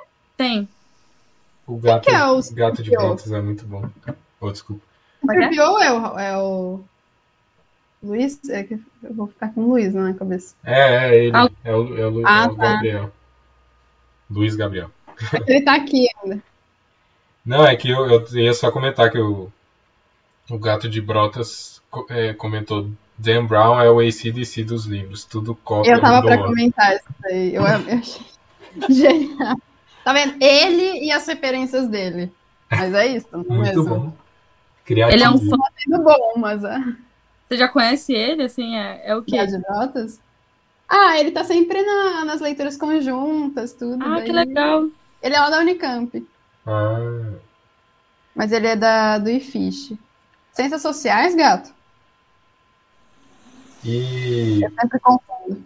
E entrando um pouco nisso, eu não sei se vocês... É isso, ciências sociais, isso mesmo. Eu não sei, vocês ainda querem continuar no, no Papo Lígia ou eu posso trocar? Fique à vontade. Não, é só. Eu nem sei se é trocar, porque eu, uma das discussões que rolam muito, e eu queria saber a opinião de vocês duas, que leem bastante e trabalham com isso, é o que, que vocês acham da diferença entre best-seller e clássico? Porque existe muito. Eu e a Rafa tivemos aula com um professor que, que odiava todos os best-sellers do universo. E, e, e existe muitas. Vai lembrar desse cara, você vai lembrar desse cara existe muito essa discussão, porque até mesmo na, na nossa universidade, a minha da Rafa, a UNB, a gente não tem tanta liberdade assim para pesquisar o que a gente quer. Eu acho que em nenhum lugar, na verdade, né, existe muito isso. Você tem os orientadores ali, você tem que meio que achar um meio termo entre o que você quer e o que o cara trabalha a mulher trabalha. Então, tá, é normal. Mas especialmente quando você vai para a área de best-seller, você não acha mesmo assim gente para trabalhar. Vocês acham que existe, tipo, um é menor que o outro, um é maior que o outro? Como é que vocês classificam isso? Eu não, não acredito em alta e baixa literatura. É, é bom ficar por aí, porque eu acho tudo. Ah, gente, eu acho que recentemente a gente tem visto, né, que muita coisa na vida e também na literatura, é, sobretudo, né, eu acho que é um grande reflexo, é pautado por quem está no poder, né? Então, literatura passa por isso também, é, por quem tem voz, por quem tem poder de mando, até para mandar e falar: isso daqui é cânone, isso daqui não é cânone. E no caso da academia, acaba sendo um reflexo porque a academia muitas vezes se volta para o cânone, né? Uhum. Eu tive bastante. É, aqui eu não segui para o best-seller, né? Eu segui nem para o contemporâneo, eu segui para o cânone. É, pelo menos na, na pesquisa que eu já finalizei, que foi sobre Virginia Woolf, Fluxo da Consciência, que eu falei de, de Joyce também. Mas eu tive uma, uma felicidade muito grande de, de perceber que a Unicamp ela é mais aberta, sabe? Eu vejo que ela é muito mais aberta do que vários outros lugares, como por exemplo a USP, né? Que tem esse grande embate aí, que eu acho uma besteira também. Mas a, a USP ela é muito mais tradicionalista, vamos dizer assim. E eu acho que no geral isso acontece. A Unicamp ela é um pouco mais aberta, ela não é totalmente, mas eu conheço gente é, que estudou Diário da Princesa na monografia e foi para o mestrado com isso na faculdade, sabe, lá mesmo.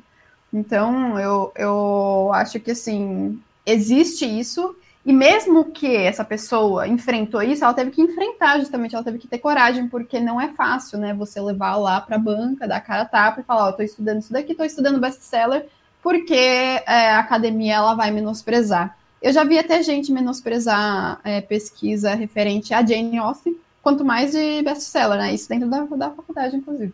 Então, eu, eu acho que é, é uma prepotência, né? De não se abrir para aquilo que chama atenção, porque best-seller nada mais é do que uma obra chamando a atenção do público. Então, porque mais pessoas gostam, ou porque aquilo lá ganha mais espaço, é pior? Não necessariamente. É claro que você pode encontrar algumas falhas, segundo tal e tal teoria, ou não.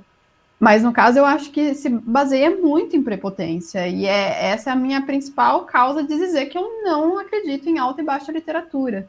Então, isso existe, assim. Ah, eu ia falar alguma outra coisa que me veja, mas já me fugiu. Mas fala aí, Rafa, porque daí eu vou lembrar. Peraí. Eu também não acredito nesse, nessa história de baixa e alta literatura. Eu comecei com uma literatura que o pessoal considera alta, né? Comecei com Machado de Assis ali. Depois pulei para para outros autores como Lígia e tudo mais. Só que ainda assim, eu, eu nunca deixei de ler autor algum porque diziam que era ruim ou porque diziam que eu seria uma, uma leitora menos leitora, assim, tipo, ah, você lê esses best-sellers nem conta como livro. Eu não acredito nessa história. E depois que eu. Eu vou dizer que eu tinha uma literatura muito. É, como é que eu vou dizer? Eu tinha. Era muito. Eu tinha uma, uma, uma literatura.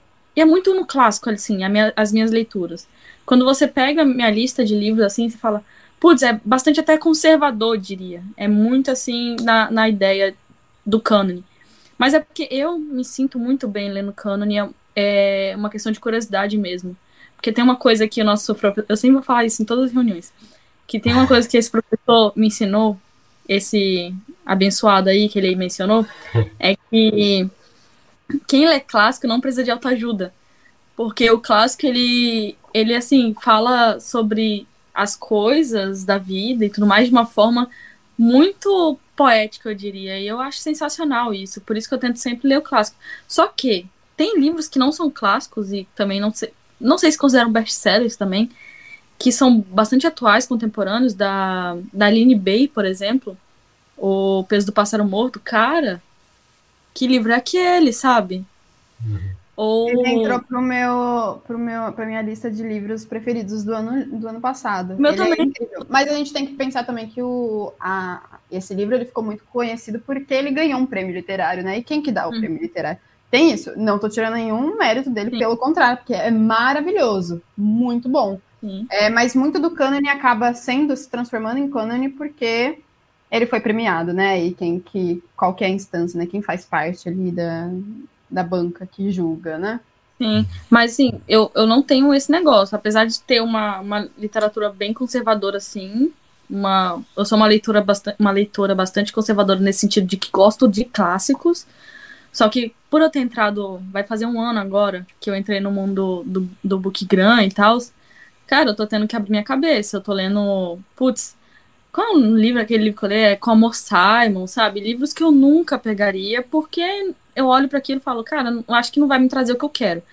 Mas se tu ler a resenha que eu fiz, eu praticamente falei, eu quero ler mais, porque é gostoso, não é uma leitura pesada. Eu tava tão acostumado com aquela leitura pesada, aquela leitura que te puxa a alma, sabe?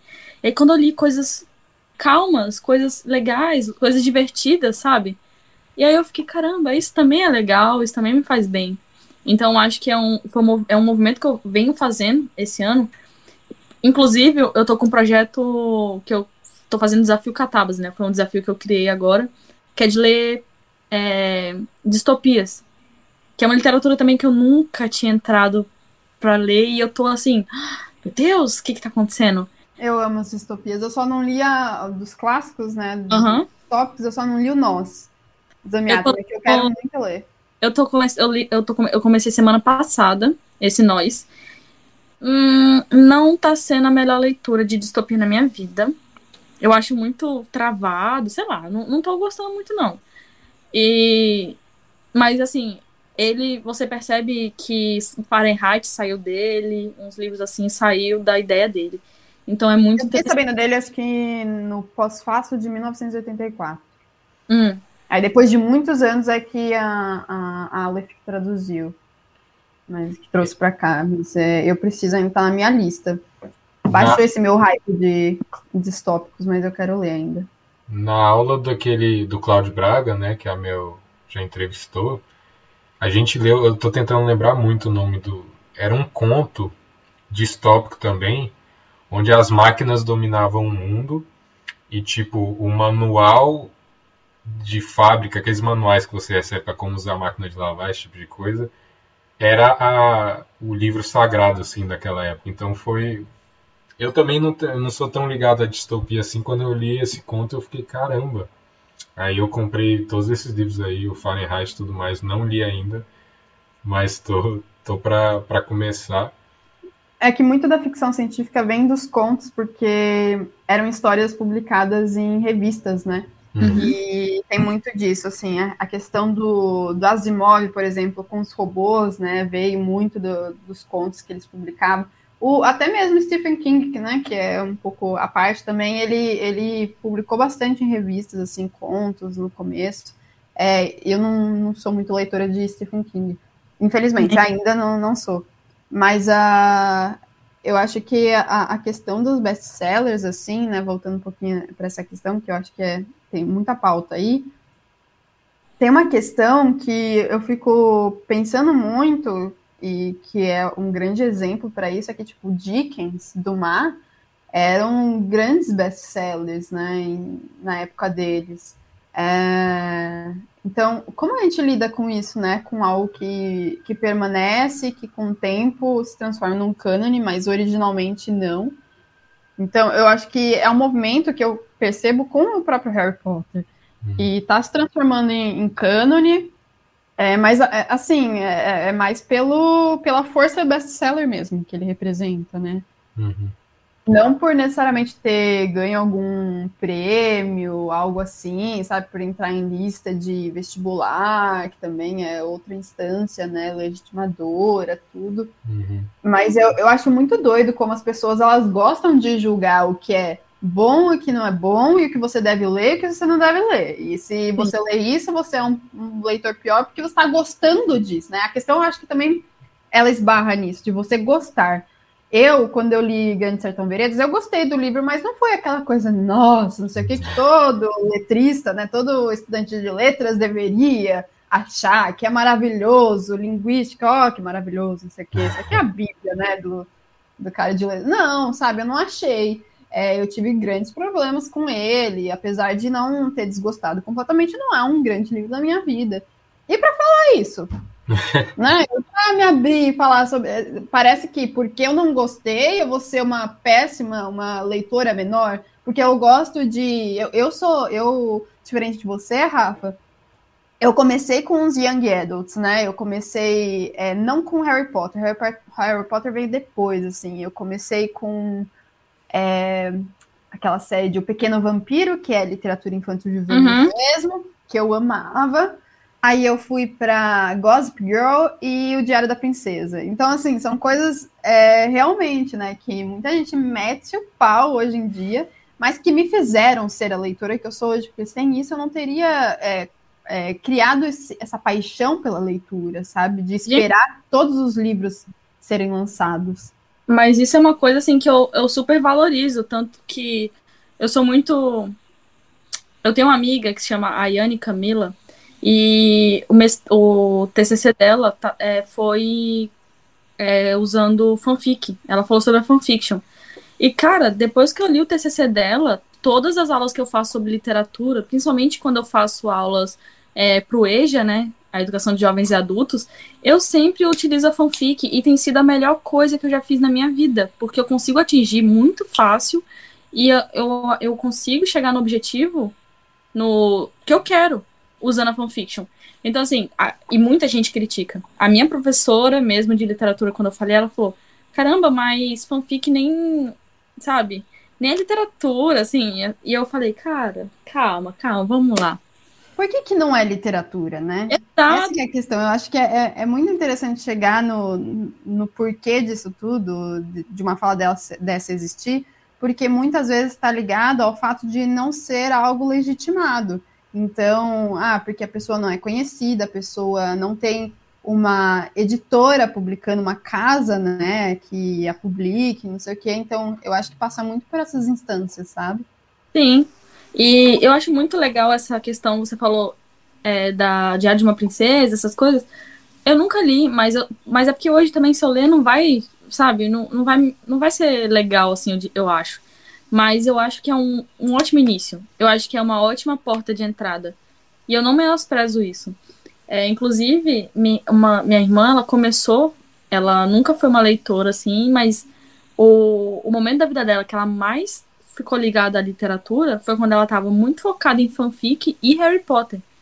E assim, junto com isso, ela veio a ler mais livros, mais livros, e eu acho que ela é um exemplo perfeito disso. É porque eu fiz um, sei lá, eu fui totalmente inverso, assim. Eu, eu acho que é uma grande porta de entrada, mas é, depende muito, né? Se você tiver curiosidade, por exemplo, eu tive faz uns quatro anos, três anos, eu tive curiosidade de reler o que me fez ser leitora assídua, que foi o Pequeno Vampiro. Eu peguei o primeiro livro para ler na curiosidade, que é o que me baseia como leitora, na verdade. Fora, sim, a, a obrigação, né, de trabalho de pesquisa. E aí eu fui reler, assim, e eu acho que vai muito do seu pacto com aquele livro, sabe? Não adianta você ir esperando um, sei lá, uma ficção científica. Não adianta você ir esperando um, sei lá, um teatro. Não adianta você esperando coisas que o livro não vai, não é a premissa do livro, que não fazem parte da premissa do livro. Então, se o livro é infanto-juvenil, se o livro é voltado para é, o jovem, né, ou para a criança, você tem que ir esperando aquilo, você tem que moldar suas expectativas para aquilo. E eu acho que não tem problema nenhum você, no alto dos seus 30 anos, 40 anos, 50 anos, ter curiosidade para conhecer a literatura infantil, infanto-juvenil, enfim, o que for, sabe? Eu gosto muito de desenho, então eu gosto muito de livros ilustrados. Geralmente, livros ilustrados ou são HQs ou são é, livros infantis. Eu amo livro infantil, sabe? Porque eu mergulho naquele universo do livro, na premissa dele. Então, são histórias mais simples, mas não necessariamente. Você, às vezes, você pode até pegar algumas camadas que o livro te traz que são muito complexas. Então, é, recentemente eu li um livro da Helena Ferrante, que é um livro infantil, essa, né, aclamada, escritora, tudo, que fala sobre a perda de uma boneca de uma criança, né? Uma menina perdeu a boneca na praia e nossa, foi o caos para a boneca, porque a gente acompanha a boneca.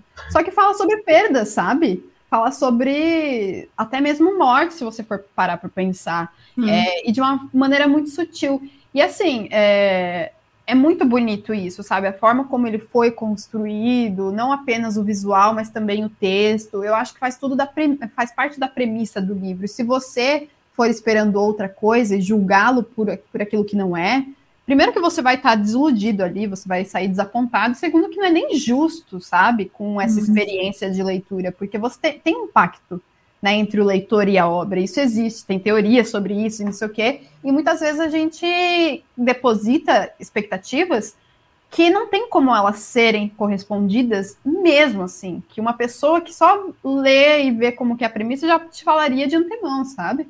Uhum. Então, acho que não, não tem problema hoje você gostar e você aproveitar a experiência que um outro gênero com o qual você não está acostumada é, possa te trazer. Então, eu nunca li literatura policial. Recentemente, eu fui ler um livro da Agatha Christie. Não estou acostumada, sabe? Eu, eu fui pega desprevenida, assim, mais ou menos, porque eu já imaginava algumas, algumas coisas que poderiam surgir. Eu gostei demais, não foi aquilo, não sei o que. Eu estava esperando, porque eu nunca né, entrei em contato antes. Mas eu fiquei mega empolgada para continuar. E foi algo que, assim, eu acho que só funcionou porque eu criei toda uma expectativa um pouco condizente com a premissa do livro, né? Não adianta eu ir lá esperando sei lá, um, uma coisa que não dependa de um plot twist, que não dependa de uma uhum. é, reviravolta, porque isso não vai acontecer. É uma, é uma construção ali de personagens, de enredo, de tempo mesmo, a questão temporal do livro, que, que vai, que cerca justamente um mistério. Então, é, eu acho que é tudo questão de você calibrar expectativas de acordo com a premissa do livro, sabe? Que as pessoas às vezes esperam coisas ou exigem coisas que não faz parte daquela premissa. Sim, total. E eu acho que o negócio de best-seller e classe também tem a questão, eu pelo menos classifico assim, né? Para mim, é, tem muito negócio do, do objetivo que uma, um certo autor quer ter. Então, por exemplo, eu conheço uma pessoa que é muito sucedida no ramo da poesia e tal, e o objetivo dele, ele é uma pessoa que é até difícil dizer isso, mas tipo assim, ele é uma pessoa que escreve muito bem, mas ele escolhe escrever comercialmente, ao invés de, sei lá, tentar ser o próximo Carlos Drummond, sabe? Tentar la lapidar um poema somente, tipo, vários anos da mesma forma. Porque ele tem esse objetivo e, querendo ou não, é um objetivo nobre, né? Porque, querendo ou não, vai iniciar muita gente em literatura.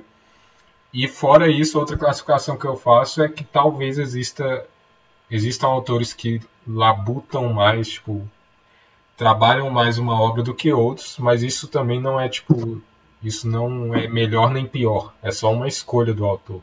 Então, realmente, eu acho que talvez seja meio. Porque tem público para isso, né? Exatamente. Essa é a questão também. É, você não, não adianta você querer esperar um público apenas heterogêneo, porque isso não existe na vida real, tipo, não existe na vida no geral. É, nunca você vai ter apenas um tipo de pessoa, você tem trocentos mil tipos de pessoa aí que você pode pensar, né? E não adianta você ficar esperando só um tipo. E é muito engraçado que isso toca numa questão filosófica para mim, que é assim, nós somos é, seres, né, o ser humano, ele gosta muito de, de se identificar. Então eu vejo muitos leitores, nossa, eu gostei muito desse livro porque eu me identifiquei, a personagem faz isso, isso como eu, a personagem leva esse tipo de vida como eu, não sei o quê. Gosta muito, é, acaba gostando muito desse livro, é o livro preferido da vida porque se identifica de alguma forma. Só que as pessoas não gostam da identificação em alguns pontos. As pessoas querem o diferente. Então a gente também valoriza o que é diferente. Uhum. E se destaca, porque não sei o quê. A gente também valoriza isso.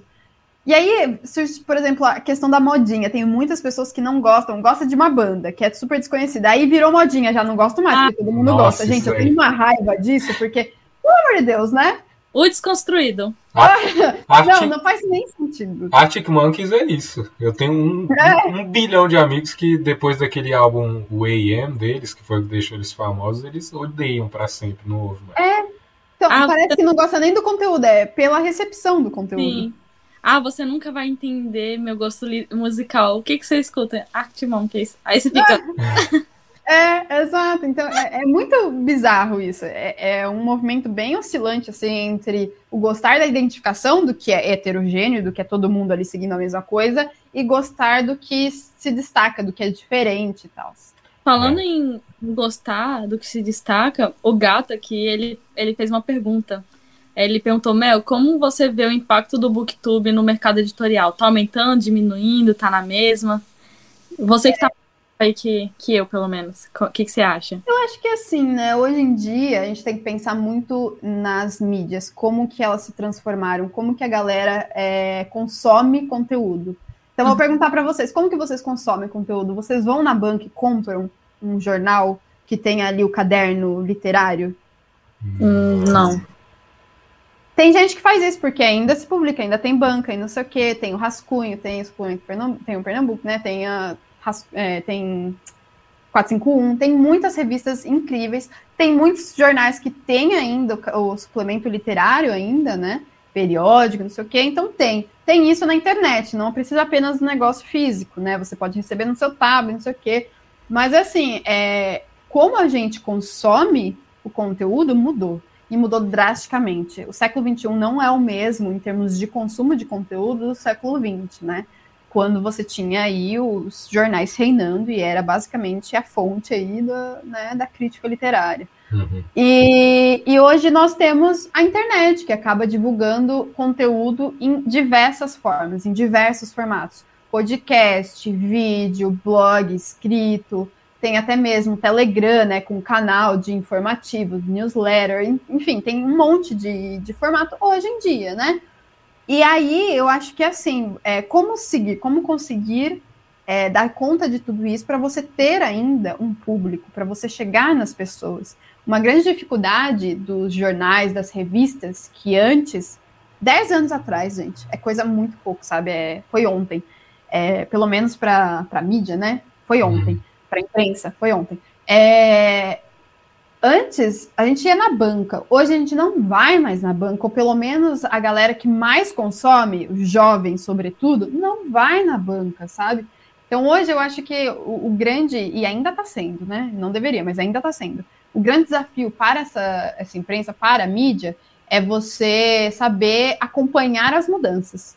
Uhum. As editoras, elas são gerenciadas, não sei o quê, muitas vezes por grandes famílias, né? Ainda mais no Brasil. Eu não posso falar fora do Brasil, mas no Brasil por grandes famílias, não sei o quê. Às vezes é um modelo que ainda luta também como a imprensa, né? As outras revistas, periódicos, não sei o quê, para se entender com as mudanças. Né? E isso a gente pode inserir também a crise da Sarah, não sei o quê. Isso eu estou fazendo uma, uma tô dando a minha opinião muito superficialmente falando, né? O buraco é muito mais lá embaixo, mas. Fazer um TCC. É...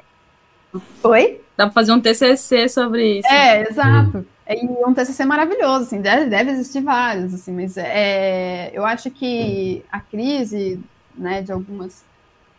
Eles estão querendo entrar aqui. Os gatos. é, é que eu fechei a porta, né? E eu não sei, tem alguém batendo aí? Não, acho que era o meu vizinho de cima. Ah. É que eu tô trancada, daí vai que o Weber querer entrar aqui, né? Mas enfim. É... Que eu tava falando, ah, então. Então eu acho que há um descompasso muito grande. Tem que saber, sabe, e encontrar o seu público e para onde ele está é, se sentindo mais confortável de consumir. Eu sou consumidora de YouTube, eu sou consumidora de redes sociais, eu sou consumidora, sobretudo, de internet. É, eu ainda compro aqui e ali o suplemento, né? Mas não sempre, sabe? Não é. Eu acho que é, tem essa essa questão de você acompanhar as mudanças, as transformações, que são aí é, transformações tecnológicas, né? O advento de novas tecnologias, enfim. Isso é muito complicado mesmo, porque você está acostumado a fazer de um jeito, aí do nada, pum, né? Vem, ainda mais a internet, que foi uma invenção, assim, que veio muito rapidamente, vamos dizer, né? No, por mais que já exista muitos anos, eu acho que esses muitos anos ainda é um curto período de tempo, se formos pensar na tradição, no que está se, se costumou a criar né, a, o formato. Então, eu acho que assim, as editoras recentemente elas estão se abrindo mais para o formato da internet. Então, tinha é, formulário de inscrição para parceria com editores que antes não, não aceitavam o Bookstagram, né? Que não aceitavam perfis de Instagram que falem somente sobre livro. Hoje já aceitam. Hum. Eu, eu peguei um ano que não aceitava, não entrava, era só canal no YouTube ou blog. Hoje já aceita, hoje já aceita newsletter, já aceita um monte de coisa, sabe? E eu acho que só recentemente que as editoras estão conseguindo entender que muito do seu público pode ver. Eu não estou falando que só vem disso, né? Que só vem do blog, que só vem do, do YouTube, que só vem. Não. Mas grande parte vem hoje em dia porque é o que a, a galera está acostumada a, a forma como a galera está acostumada a consumir, né? Uhum. Então, é, deixa eu ver, voltar aqui, né? Porque eu sou dessas, né? Eu saio um pouco da pergunta, mas é, o impacto do YouTube, né? No mercado editorial. Eu acho que hoje em dia você tem muito um, um impacto muito maior. Isso se reflete bastante no, no público editorial, né? Que a gente chama bastante, que antes era uma coisa que não se podia falar porque a galera tretava, a galera tacava pedra. Não, é o meio de você conseguir, né? Um dos meios de você conseguir monetizar e conseguir é, produzir, continuar produzindo seu conteúdo, tudo, se você fizer com a honestidade que tem que existir no conteúdo pago e no conteúdo não pago. É isso, sabe? É, eu acho que é um reflexo, sabe? Porque hoje em dia nós temos muitas editoras que estão abertas, ou até mesmo que vão até o Booktube, é, o Booktuber, para oferecer aí uma proposta de trabalho, não sei o quê, né? E isso é um reflexo de que elas realmente estão é, notando, já notaram, isso daí já não existe mais, né? Estão notando. Na verdade, elas já perceberam que sim, há um grande impacto, sabe, no mercado editorial do Booktube. É, recentemente, eu vou citar aqui, né, a Pan Gonçalves, por exemplo, que faz um, um trabalho incrível na internet, poderia citar vários aqui, colegas, né, de trabalho mas que colocam list, é, livros na lista de mais vendidos, sabe? Então, eu acho que existe, existe. Hoje em dia não, tem mais como dizer que não, sabe? E, e aos poucos o mercado vai se entendendo com isso e absorvendo isso. Então, eu acho que está aumentando. Nós já passamos por esse negócio de né, aumentar bastante, né? Hoje eu acho que nós estamos mais numa fase de, é, como que eu posso dizer, assentar isso, vamos dizer assim, né? De tornar isso algo mais é, frequentemente praticável, né? Esse, esse, pensamento. Mas diminuindo, eu acho que não. Eu acho que nós estamos saindo de um aumento e parando aí no, no, no momento em que isso é normal e que a gente vai, vai deixar de falar sobre isso, sabe? Porque é nítido, né? Eu não sei se eu, resp eu respondi, eu acho, né? Respondeu. Respondeu. E e é isso, eu acho que é, todo meio que nicho assim de trabalho, né, em geral, principalmente esses que vieram com a internet, sofrem um pouco disso, né? Tem uma onda de crescimento que algumas pessoas ficam extremamente famosas e bem-sucedidas e tops, que nem a Mel. E E aí depois vai assentando o mercado assim, só que o bom disso é que abre um espaço para muita gente entrar, né? A própria Rafa agora com, com o canal dela, o Catabase, tem, eu acho que isso é bom no final das contas, porque abre muito espaço. E é isso que a gente está tentando fazer aqui com o nosso canalzinho também, o nosso vídeo. E maravilhoso, porque eu acho que assim, a criação de conteúdo, ela não é fácil, né? Que é uma coisa que eu gosto muito de abordar, porque geralmente, isso já, já ouvi de escritor falando em evento, sabe? Que, ah, liga a câmera e faz um vídeo aí, é rapidão e acabou, né? Uhum. É, não é bem assim, né? A gente sabe uhum. que precisa de uma organização, a gente precisa de equipamento, a gente precisa de tempo, a gente precisa de tempo também para conseguir não apenas ler, mas criar, né, pensar no roteiro e também na criação si, né, na escrita que seja. Nós precisamos do tempo para gravar, depois do tempo para editar e saber editar, porque exige também programa, exige conhecimento para você conseguir fazer isso. Nós depois precisamos ter uma boa internet, então você tem que pagar essa boa internet para postar. Se você fizer live como a gente, se fizer podcast, não sei o quê, com transmissão, você precisa de uma boa internet, você precisa uhum. de um cabo de rede, gente, isso daqui custou 55 reais. Então, é, é assim, não é barato, sabe? Ah, 55, se você for ver 55 aqui, 300 da iluminação ali, é muito caro, sabe? Não é barato. E isso, no começo, vai sair do seu bolso, né? Como já saiu no Literatura-se, até eu conseguir transformar em um trabalho mesmo que, que me permita trabalhar 100% com isso, sabe, no meu tempo. E também, é, assim, exige um trabalho psicológico, porque hum. a exposição na internet, cara, ela não é pequena, ainda mais hoje, né, a gente comentando do cancelamento, é, não é apenas cancelamento, sabe? Cancelamento é uma coisa do momento. É, eu acho que a exposição também vai muito de você com você mesmo, sabe? De você ver a sua cara exposta, seus dados expostos na, na internet cada vez Sim. mais e no meu caso, por exemplo, eu comecei, eu era adolescente, eu não sabia que se, do que se tratava isso, né? A exposição de dados na internet, não sei o quê. Eu fiquei. O Weber me mandou um, um post, um, uma reportagem do Intercept esses dias, acho que foi ontem, sobre nosso governo vender nossos dados para não sei. Ah, eu nem. Nossa, eu fiquei assim, melhor não. Né? Melhor não saber disso, vou me manter aqui ignorante, porque é, é complicado. Então, fora que você tem que postar isso, ter uma boa internet para postar e depois receber também, né? Porque não adianta apenas postar, você tem que alimentar suas redes, você tem que pensar muito na, na, no retorno, né? Porque não adianta você ficar falando sozinho, não é, não é essa a ideia, né? Uhum. Então, há muita dificuldade para criar, você tem que ter muito tempo.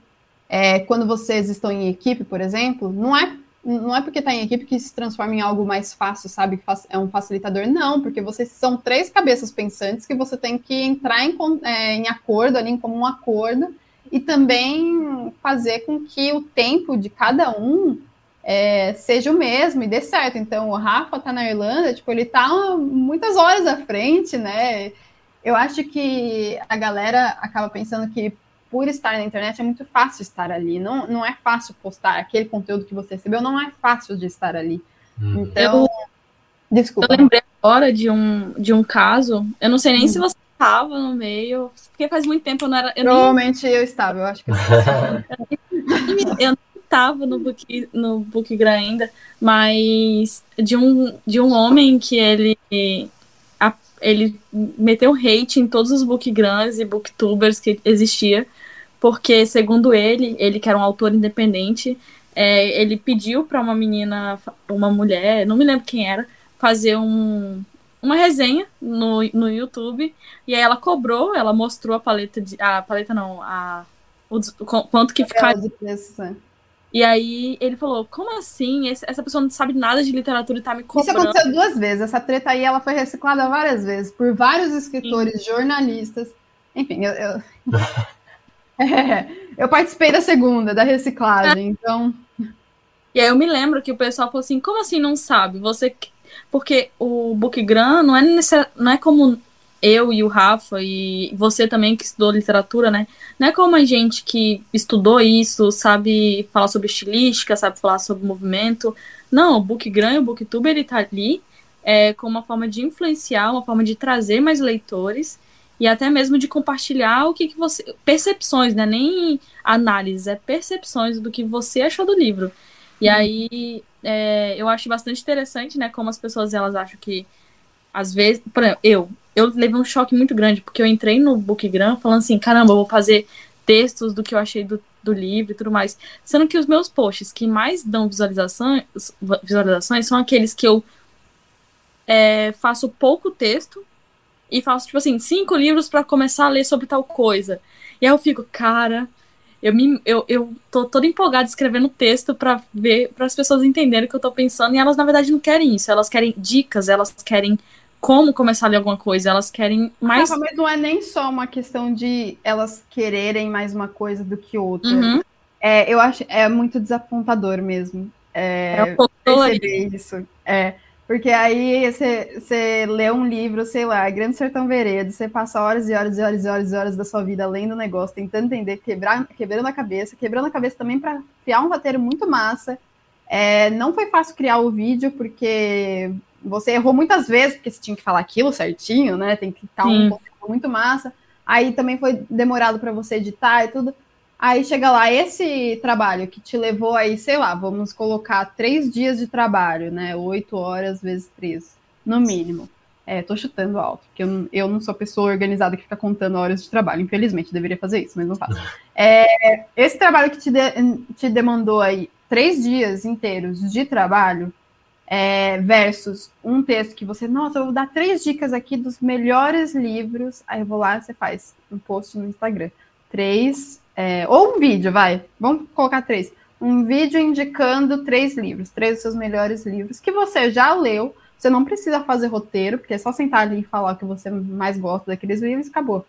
Sei lá, você demorou 15 minutos para gravar o vídeo, você demorou meia hora, 40 minutos para editar, o que é pouco, mas vamos colocar isso. É, sei lá, você demorou meio dia, tô chutando alto, meio dia para gravar o negócio, porque às vezes você tem que ter um tempo, né, ajeitado, tudo. Aí isso daí dá, sei lá, o triplo, quádruplo, sei lá, de visualizações do que uhum. você passou três dias inteirinhos de trabalho criando. É, e aí um bomba muito mais do que o outro. Isso é muito normal é, vídeo de book haul, por exemplo, né, que eu mostro os livros que chegam em casa, tudo, é, dão muito mais visualização do que um vídeo resenha. Mas aí eu comecei a pensar no meu jeito de consumir as coisas. Eu consumo muito mais vídeo resenha dos livros que eu já li. Não apenas, né? Eu vejo também vídeos daqueles que eu tô querendo ler e tudo mais que eu tenho interesse. Mas não é todo livro específico, é todo vídeo específico, todo conteúdo específico que eu vou engajar mais, sabe? Então, eu acho que tem conteúdos que são mais específicos e, portanto, eles é, chegam para menos pessoas, porque menos pessoas engajam, menos pessoas se interessam hum. para ler até o final, para assistir até o final, do que outros que são mais gerais, que geralmente, não sempre, mas geralmente são mais fáceis de, de gravar. Mas gera esse desapontamento, porque a gente perdeu tempo fazendo aqui. Não é perder, eu não gosto de usar essa palavra. A gente né, colocou. Demandou muito para aquilo. Exato, porque tem, ainda tem muita gente assistindo e eu falo assim, muita gente não em termos numéricos, né, de uma galera que se interessa por aquilo. Então ainda não. tem uma galera interessada, sabe? E não necessariamente é o, a massa, entende? E eu acho que vai um pouco da gente se entender um pouco com isso, com esse com essa dinâmica, sabe? Que ela é cruel, mas faz parte também das mídias sociais, infelizmente, hoje, né? Que tem aquela questão do logaritmo. Ah, isso daí também é muito cruel. É outra, uhum. é outra pauta aí enorme. é, então tá, gente, eu vou, eu vou finalizando aqui, porque já deu o horário. Duas E Nossa, passou muito rápido. Foi bom demais da conta, ué. Eu amei. Gostei muito. Só vou comentar aqui o, o, Paulo Reis, que foi um convidado nosso, foi o último convidado antes de você, meu. Ele falou que o livro que abriu as portas da leitura para ele foi um de marketing, na época do TCC, do TCC, oh meu Deus, sobre o assunto. Você vê que, né, nem, até outros tipos de literatura dá para iniciar o. Eu adorei esse comentário, porque a gente estava até falando sobre escritas que não são tão lapidadas, né, mas que era a intenção, e não sei o que, não que livro de marketing não seja, mas ele geralmente, né, a proposta de um livro de marketing é ele ser, ter um, um, uma escrita mais acessível, vamos dizer assim, e é muito interessante isso, porque veja, a gente não espera que um livro não literário, né, que não é da literatura, vamos dizer assim também, é, te promova isso, te promova essa curiosidade para continuar lendo mais, né, seja literatura ou não, né, uhum. para te tornar um leitor. Então eu achei isso sensacional, assim, porque é difícil ver alguém comentando nesse sentido. Adorei. É. é então é isso, gente. Muito obrigado aí para quem nos assistiu. O gato de gato de brotas, né? Gato de brotas. Um monte de gente, né? O Wallace, a Tati, gente demais, a Mirella. Obrigado demais a todos que participaram aí. Pode falar. Ô, Rafa, finais. Hã? as perguntas finais para Mel. Ah, é. Não, ainda bom, tem... lá bem. Ah, é verdade, tenho... desculpa. A gente tem algumas perguntas finais bem rapidinhas para te fazer. É um bate-volta mesmo. Bate-bola, né? Que fala. É, qual a, a qualidade que você acha que todo mundo deveria ter ou aprimorar? No geral? Sim. Uma qualidade. A escuta. Escuta, né?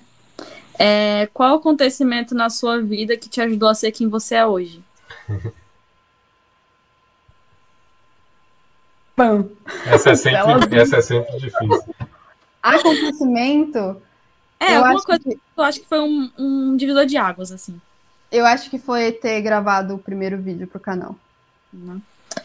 E qual a próxima pessoa que você acharia legal a gente chamar para trocar uma ideia? Eu vou, eu vou indicar aqui a Mari Dal Chico. Ela é agente literária, continuar aqui na, na área da literatura. E eu acho que seria um papo muito legal, assim, que vocês, é, eu acho que vocês conduziriam muito bem, sabe, esse assunto porque o agente literário ele é muito muito famoso, vamos dizer assim, né? ele é muito comum lá fora, sobretudo nos Estados Unidos, uhum. e não é tão conhecido aqui pelo público no Brasil. Temos, temos vários, né? Várias agências, tudo, e que agenciam escritores, mas esse serviço ele não é muito bem conhecido e quando se fala sobre é, trabalhar com literatura é sempre um tabu, né? É sempre uma questão de, mas você sobrevive com absorção de luz, né? Você sobrevive pelo amor à literatura. E a Mari, ela é minha amiga, né? É, ela é de Jundiaí também, ela mora em Jundiaí. É, mas a Mari, ela é incrível, assim, comunicadora, sabe? Ela é uma pessoa que é muito entusiasta por aquilo que ela faz, ela tem muita paixão pela literatura. Ela já teve um canal no YouTube, hoje ela tá só no, no Bookstagram, né?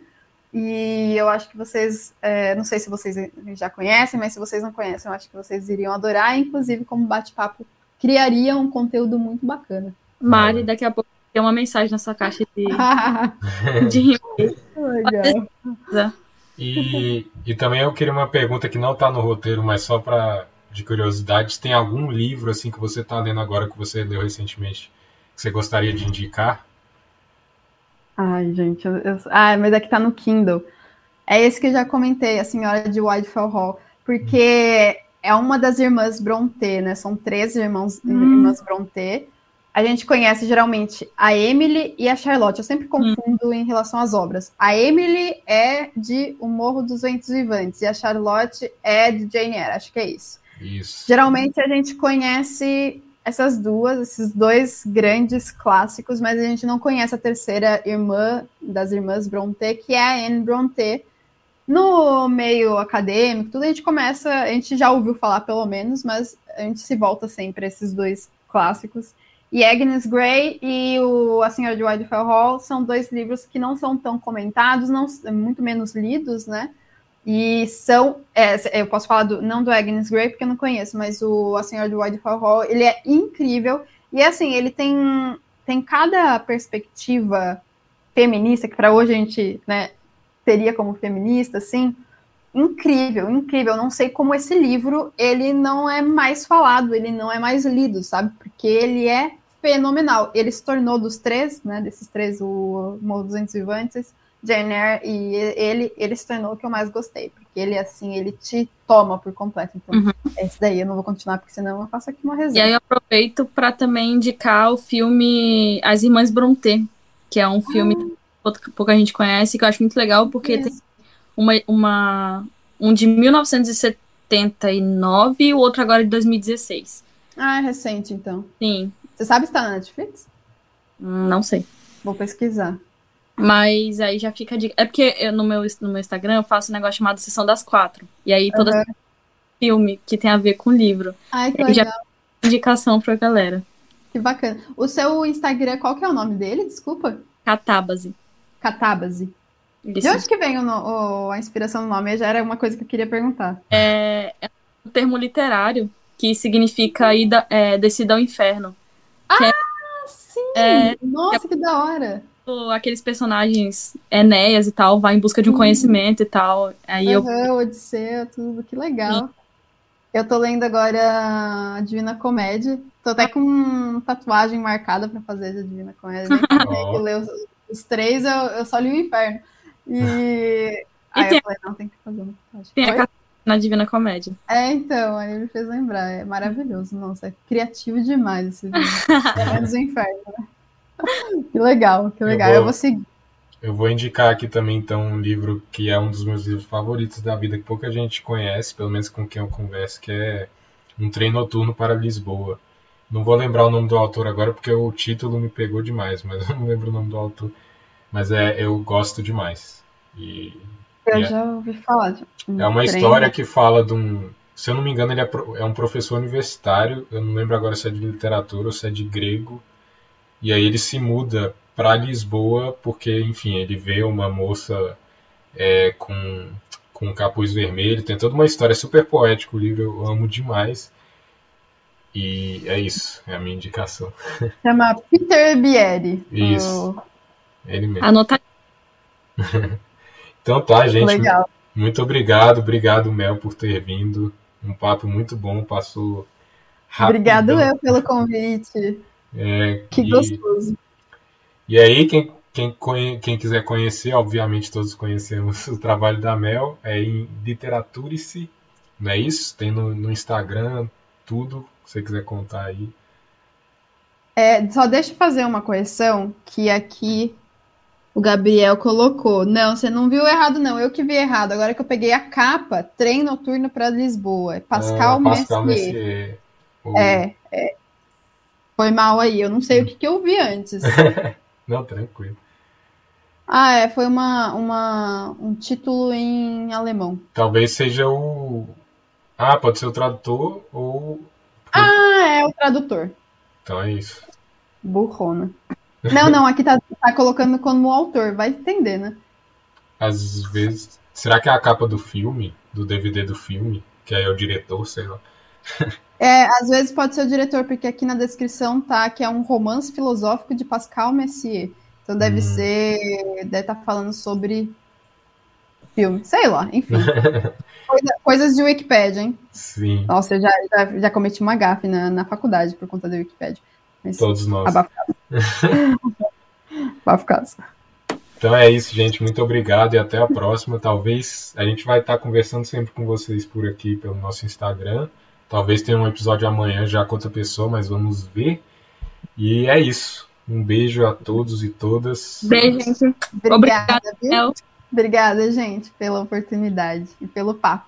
e pelo rango. Nossa, agora eu vou Então tá, gente. Tchau, tchau. Tchau, tchau.